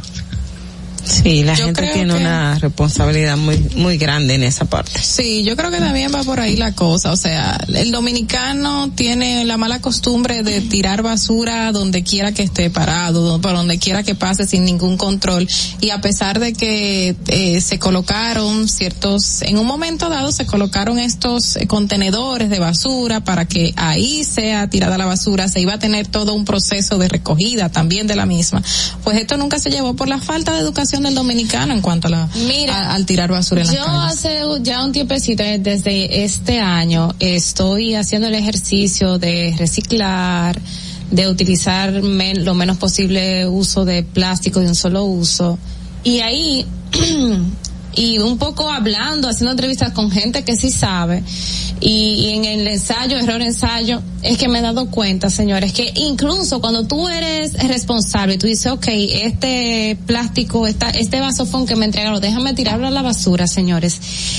Es que la, la, o sea, la gente no se imagina el daño que hace un vasofón. Uh y un vasofón y la, la, los los envases con la que te entregan la comida de, del picapollo. pica eso es fond también eso es ahí es que yo por este proceso que estoy llevando es que me he dado cuenta de la cantidad de veces que yo voy a un sitio o sea es que nosotros consumimos eso de todas formas fácilmente en, en, un día fácilmente tú puedes consumir hasta cuatro y cinco de esos envases. También tú no sabes. Te das cuenta ya, ya me, me, están cerrando. No, no, no. Digo, es que no, aún no, así, aún cuando tú, cuando tú echas en el zafacón, o sea, señores, no hay garantía de que eso, aunque usted lo eche en un zafacón, ese tipo de plástico, no va, vaya al vertedero no termine en un río. Exacto. Por el, todo el proceso que, que, que implica lo que es el, el, el eh, pues deshacerse de ese tipo de desechos. Si lamentablemente señor, usted dura con un vasofón quizá hasta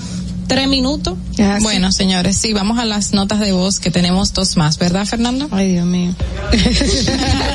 Definitivamente, a través de la historia, los ayuntamientos no han cumplido con su rol y se han convertido, o más bien han sido, un ente de crear plazas políticas en los diferentes gobiernos. Bueno, la segunda.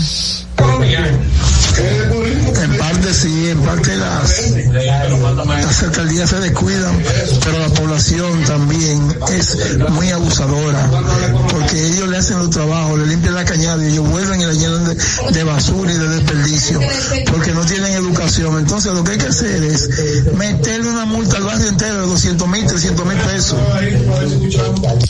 Mira que justamente eso es lo que pasa en Guajimía, que la gente cree que la cañada que está pasando por el lado de su casa es como su espacio de tiradero de basura y El obviamente el, sí, al lado de su casa, pero no saben el daño que se están haciendo a ellos mismos, porque el hedor que sale de ahí es el que después le provoca cualquier problema respiratorio, insuficiencia de todo tipo y se están haciendo daño. Y pero no todos tienen la culpa porque en muchísimos barrios, por ejemplo, en muchísimos barrios, por ejemplo, eh, se, se tiene de que existe la hora en que pasa el camión y a veces no pasa u otras veces son callejones y la gente tiene que salir en el momento en que pasa el camión a llevar la basura y tampoco tienen ese acceso. Entonces Así hay es. muchas vertientes que hay que, que observar. Tenemos en línea a Víctor Félix de Municipalidad Global y queremos, hola primero, o cómo estás Víctor. Hola, hola, buenos días chicas a todos. hola, Radio. Empezando la semana bien caldeadita con el tema. Sí, eh, primero muchísimas gracias por recibir nuestra llamada y queríamos pues eh, preguntarte sobre exactamente esto. Nosotros hicimos la pregunta del día. En la- nuestra pregunta del día decíamos que, que si creía que el ayuntamiento solo se acuerda de limpiar los filtrantes cuando estos se tapan por las intensas lluvias. Yo creo que el común denominador de las personas vean esto como que quizás sí lo hacían porque había una oportunidad de, de hacerse Política. eh, política, de hacerse política, tirarse fotos y enseñar que estaban trabajando. Por otro lado, habían personas que también decían que hay mucha responsabilidad del ciudadano eh, y lo que lo que no toma en cuenta en el momento de tirar sus basuras.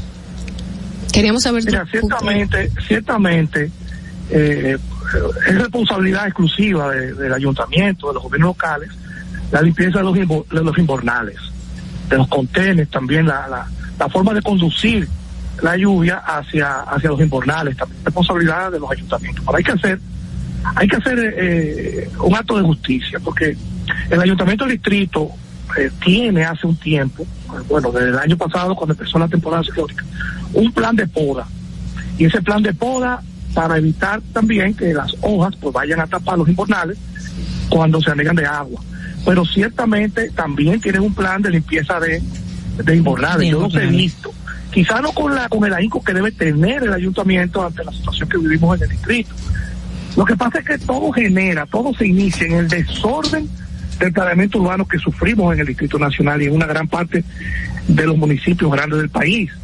Nosotros construimos donde sea y no le damos inclusive la pendiente necesaria a las calles y construcciones en las obras y las aguas prácticamente la tiran hacia donde hacia donde caiga de manera eh, eh, natural. La gente no no conduce el agua hay un desorden en el planeamiento urbano pero la mayor responsabilidad también está Dolce, para que sepan chicas allá Ola, Madeline y también Carla déjeme decirle hay un problema también con la basura. La gente dispone de la basura donde quiera, tapa los invernales y al tapar los invernales, pues obviamente se llena la capital de agua por donde quiera. Pero el ayuntamiento debe serlo un poquito más, más, más formal. Pero ellos han hecho un gran esfuerzo. Eso tengo que decir, ustedes me conocen, que soy una persona responsable y ellos han hecho un gran esfuerzo para tratar de mantener los invernales eh, limpios y que el agua fluya. Víctor, y de acuerdo a tu experiencia, ¿qué tiempo le toma por, para contextualizar a unas personas un invernal, o sea, de un barrio X que está lleno de basura? ¿Qué tiempo le puede llevar al ayuntamiento, rep- eh, o sea, sanear eso que la comunidad ha provocado para un poco hacer el ejercicio de la- las consecuencias y, la- y las causas del tema? Es igual que las camas en los hospitales. Nosotros en un hospital, cuando tú tienes que tiene 200 camas, es un tremendo hospital. Pero entre una pandemia, 200 camas no es nada. Entonces, cuando hablamos de limpieza de invernales, el, el- la empresa que tiene el ayuntamiento, o sea, la- la- el departamento que tiene el ayuntamiento para limpiar invernales, es reducido en temporadas normales. Pero cuando pasan este tipo de cosas, que no hay una coordinación con el tema met- meteorológico, obviamente eh, eh, se abruma el, el servicio.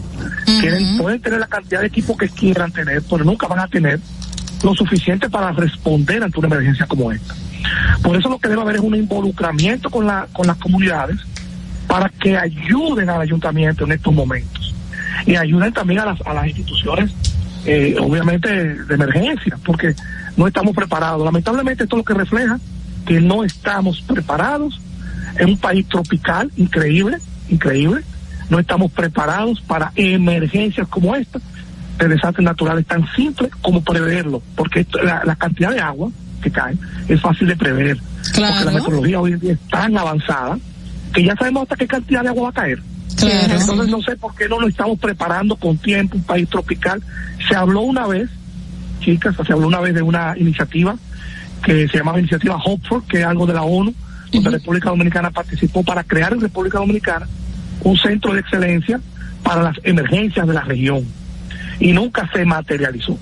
Y nosotros tenemos las condiciones perfectas para, para armar un centro de excelencia, obviamente para darle respuesta de emergencia a la región, porque en lo que llegan a veces equipos de Norteamérica o de Europa para desastres naturales, nosotros estamos mucho más cerca y somos mucho más céntricos. Entonces, eh, yo creo que hay que hacer un ejercicio, el gobierno dominicano debe hacer un ejercicio con los ayuntamientos para tener también la preparación. La sociedad debe entender, hola, los dominicanos debemos entender que es difícil si no colaboran, si no se integran en una comunidad con el tema de la basura y evitar que los inmorales se llenen. Esa cañada, tenemos más de 25 años interviniendo, ¿eh? La cañada de Bohemia. Más de sí. 25 años, ¿eh? que se han hecho todo tipo de operativos. Inclusive, hay una parte que tiene una, una parte colateral de la obra del metro, del teleférico, no recuerdo, que se, ha- que se, que se previó y se ha, y se ha saneado una parte. Pero seguimos contaminando porque falta educación. Déjame decirte que lo más difícil, más caro, más costoso y más largo es formar a la ciudadanía en el manejo responsable de desechos sólidos. Eso es lo más difícil, ¿eh? Después, tener camiones para recoger las rutas, frecuencias, tener eh, contenedores en las esquinas, eso es dinero, nada más. Pero educar a las personas, eso es lo difícil. Muy difícil. Muy difícil. Pero también ese programa debería ser un poquito más... Más intenso. No, intenso no, frecuente. Frecuente. Y educación en las escuelas también. Y educación en las escuelas. Muchísimas, muchísimas gracias, eh, Víctor, por A ustedes, recibir chicas, nuestra llamada. vamos a ver porque eh, yo conozco un par de amigos que se le han inundado los negocios también. Eh, frente de- la cantidad que cayó. Fre- frente de mi casa, frente de mi casa, yo llegué y dije, bueno, eh, media hora aquí esperar para poder salir del carro. Oh, Dios mío. Dios mío. Eh, me, dijeron, me dijeron que estaban con suape sacando agua. para que sepas, para que sepas. Eh, bueno, muchísimas Bueno, gracias. chicas, feliz día. Nos vemos pronto. Gracias. Espera- esperamos verte por aquí. Eh, bueno, señor. Ah, gracias, gracias de nuevo. Continuamos entonces aquí en Distrito Informativo y tenemos una información muy importante que nos envía eh, nuestra compañera Ogla. bueno, sí, precisamente es un trabajo que publicó nuestra compañera Natalie Faxas en acento, señores, valga la promo. Pero eh, me resulta interesante porque dice la inversión que hizo República Dominicana en el stand de Fitur eh, en este año. Ustedes recuerdan que ganamos precisamente la como mejor stand y tuvo una inversión, o sea, en la feria de Fitur, eh, República Dominicana invirtió un equivalente a 30 millones 520 mil pesos, que son unos 510 eh, mil. Eh, 510 mil, Natalie, tú sabes que yo soy mala. 510 mil euros. 510 mil euros, 510 mil 900 euros, exactamente, pero me resulta muy interesante la comparación porque para el año 2020 dice que habíamos invertido en Fitur 109 mil, eh, 109 mil, 109 millones de pesos, ¿verdad que sí? Eh, lo que se representaría como un, un más del 70% de ahorro. Sí, si- porque si se ahora, comparan la, sí, las- según dice Natalia ahí, 2019, ajá, fue que se aumentó, bueno, hubo un Fitur, se, también el país eh, se eh, fue país socio, como ahora en el 2022, en el 2019 fue la primera vez, y parte de la información que se destaca es que hubo un ahorro importante, porque hubo unas negociaciones en materia, sobre todo del derecho de Fitur, que en esta ocasión sí lo lograron, y además ese ahorro no incluye otro ahorro significativo que fue en materia de hospedaje, de logística, de personas que fueron, o sea, funcionarios que fueron al Fitur. Pero entonces ahora se gastaron 30 millones, ¿verdad? Y anteriormente se habían gastado 109 millones. Ese es el dato. Eh, 130 millones en la actualidad 23 y 109 millones de pesos el año pasado o la vez pasada. Mira, en hospedaje te puedo engordarte, en hospedaje y transporte en esta ocasión se gastaron 2.1 millones y en el 2019 se gastaron 14 millones. Eso Wow. no está incluido en lo que costó Fitur, porque acuérdense que hay una licencia de Fitur. Eh, ese, eso de hospedaje no está incluido en, en el monto que tú diste, Hola. Wow. O sea que, que fue un balance positivo porque eh, de 109 millones a 30 millones eh, es mucho el ahorro. Miren, eh, vamos a hacer algo, una noticia buena para todos, sobre todo para la gente que cree que este COVID se fue, eh, yo me incluyo. Eh, no, miren, los datos que ha dado el Ministerio de Salud, señores, muy positivos porque, por ejemplo, en el ahora mismo hay 1.432 casos activos y ayer se reportaron se- apenas 66 casos. La cantidad de camas, de UCI, de ventiladores, menos de un, entre un 5 y 6% de ocupación, lo cual es bueno. Y la positividad, señores, está en 3.57 en las últimas cuatro semanas y en el día de ayer apenas 1.42 de positividad diaria. Yo digo que no hemos olvidado, no, no quiero ser responsable con esto, no nos hemos olvidado y tenemos que seguir cuidándonos, pero lo que quiero resaltar es que también, eh, además de que tenemos una normalidad como muy cercana eh, a lo que era antes, los números también así lo reflejan, porque antes estábamos como, ay, sí, estamos normales, pero mira los números, ahora no. Entonces yo creo que eso es algo positivo para, para arrancar la semana. Muy- Tenemos a Dewis Rodríguez en la llamada, no tengo, no tengo llamadas. Eh, estamos, estamos esperando la llamada de, de Rodríguez desde Ucrania. Muy bien. Y espero que antes de que simplemente nos lleve la emisora, porque estamos ya en los últimos minutos, poder escuchar de cómo está la situación actual en ese país que está viviendo una realidad terrible. Ayer cuando cuando observaba que los corredores que se hum- humanitarios en los cuales se había hablado y que estábamos tan contentos, yo estaba escéptica diciendo que Rusia antes había incumplido y habían masacrado personas civiles. Y en realidad eso pasó ayer y, y, y no fue algo que fue un cuento, pudo haber sido, pudo ser televisado, fue horrible tener que ver eso. Pero, la violación de ese alto a fuego. pero cuando tú ves que, que un, un cohete va directo a la línea donde están pasando, estas Los personas que lo que están es huyendo para buscar una salida, para quedar vivos, para no estar en el medio de la guerra. Y mira, qué bueno que eso se televisó y pudo ser captado porque no le creían al mismo presidente ucraniano que había dicho de que eh, Rusia estaba irrespetando el alto a fuego eh, que se había determinado Pero tiempo es que- antes para que las mujeres y los niños pudieran salir del país. Pero que mientras estaban hablando de paz, nunca se detuvo. No, nunca se detuvo. Entonces, ¿qué tú puedes esperar? ¿Qué tú puedes esperar de esto? Aunque puede tener un millón de variantes, entiendo que la forma en que Rusia se está manejando es la forma más cruel y inhumana. inhumana. Bueno, ahora la, la amenaza, la, la amenaza está de hecho para los otros países, porque también ayer veía lo que decía el, el general encargado de armas nucleares, si mal no recuerdo, que decía, están amenazando a los países que están permitiendo que aviones de guerra ruso eh, estén en su territorio y también hablaban del tema de Estados Unidos, o sea que eh, probablemente que esto eh, ya salga de Ucrania y toque Bueno, eh, a los otros eh, países. ellos lo que están diciendo es que el, el no-fly zone la- no puede ser declarado por nadie en Ucrania, ya que, Ucrania no es parte de la OTAN. Entonces, esto es lo que se está discutiendo y OTAN lo rechazó. Y lo que dijo Putin fue que simplemente si lo hacían, pues no, no Que vamos se a atengan tener, a las Que consecuencias. se atengan a las consecuencias. Tengo una llamada, eh, vamos a ver si es esta buena. Buenos días, vamos a conectar con Davis Rodríguez directamente desde Ucrania. Davis Rodríguez. David, David Rodríguez. Adelante.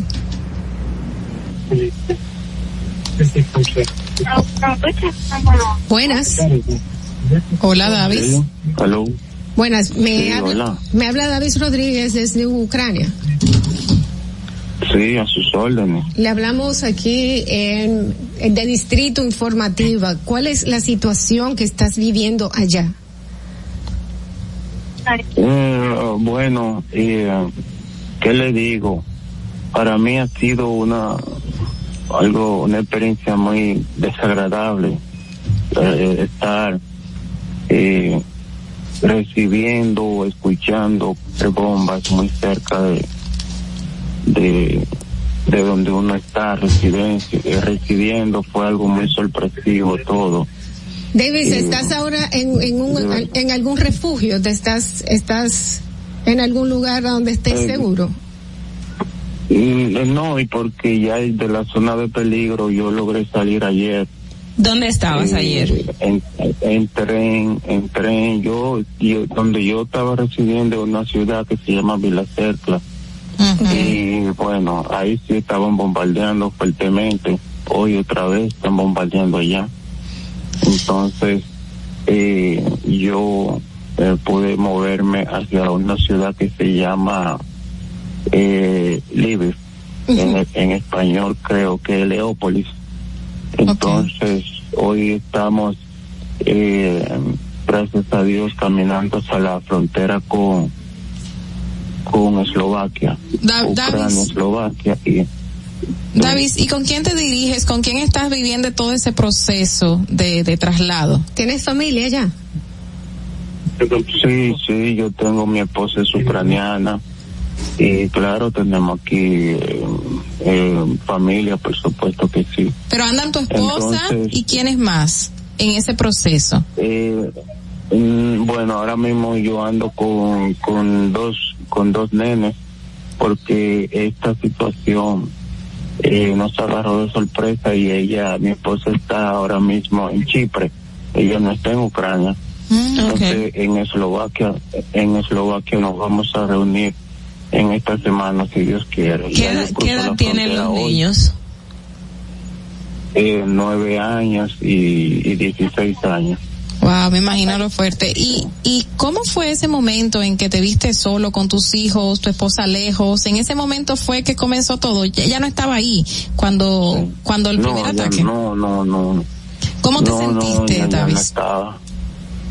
Fue algo muy, eh, eh, una pesadilla, una pesadilla. Yo pensé que, que, wow, ¿qué es esto? Porque eh, de repente yo escuchaba, nosotros vivimos en una ciudad muy, muy tranquila, sin ningún tipo de problema.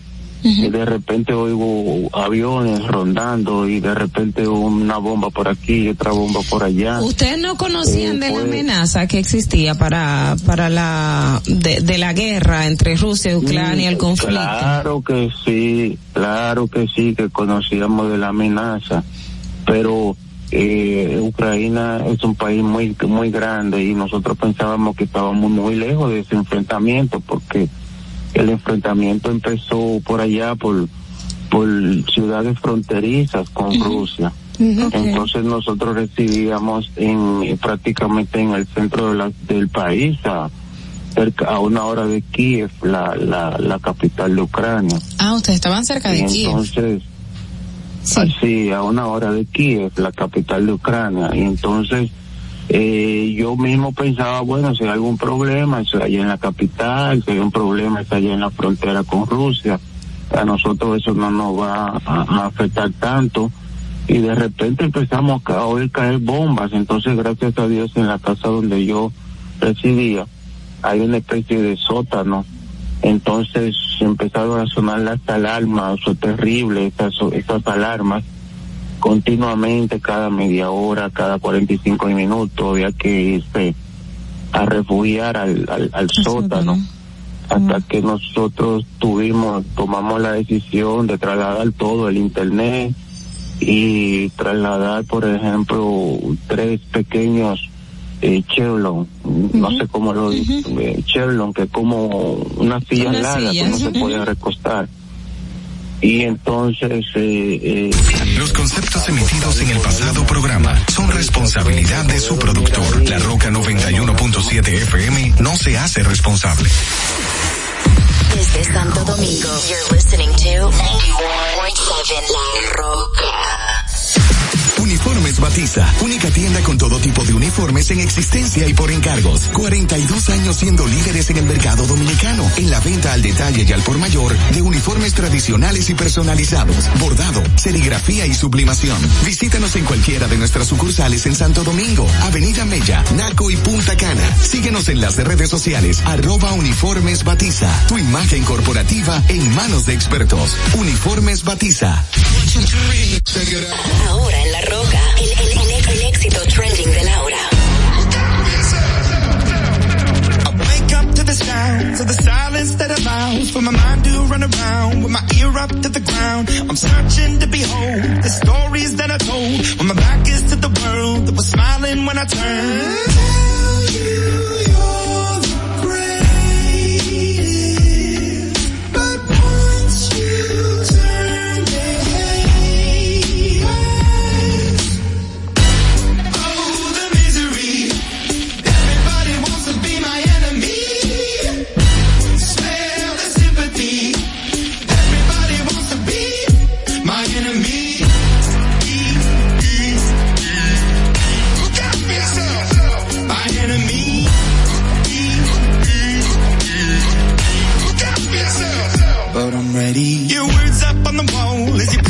my phone and the laughter in the holes and the names that I've been called. I stack it in my mind and I'm waiting for the time when I show you what it's like to be worse fit in mind.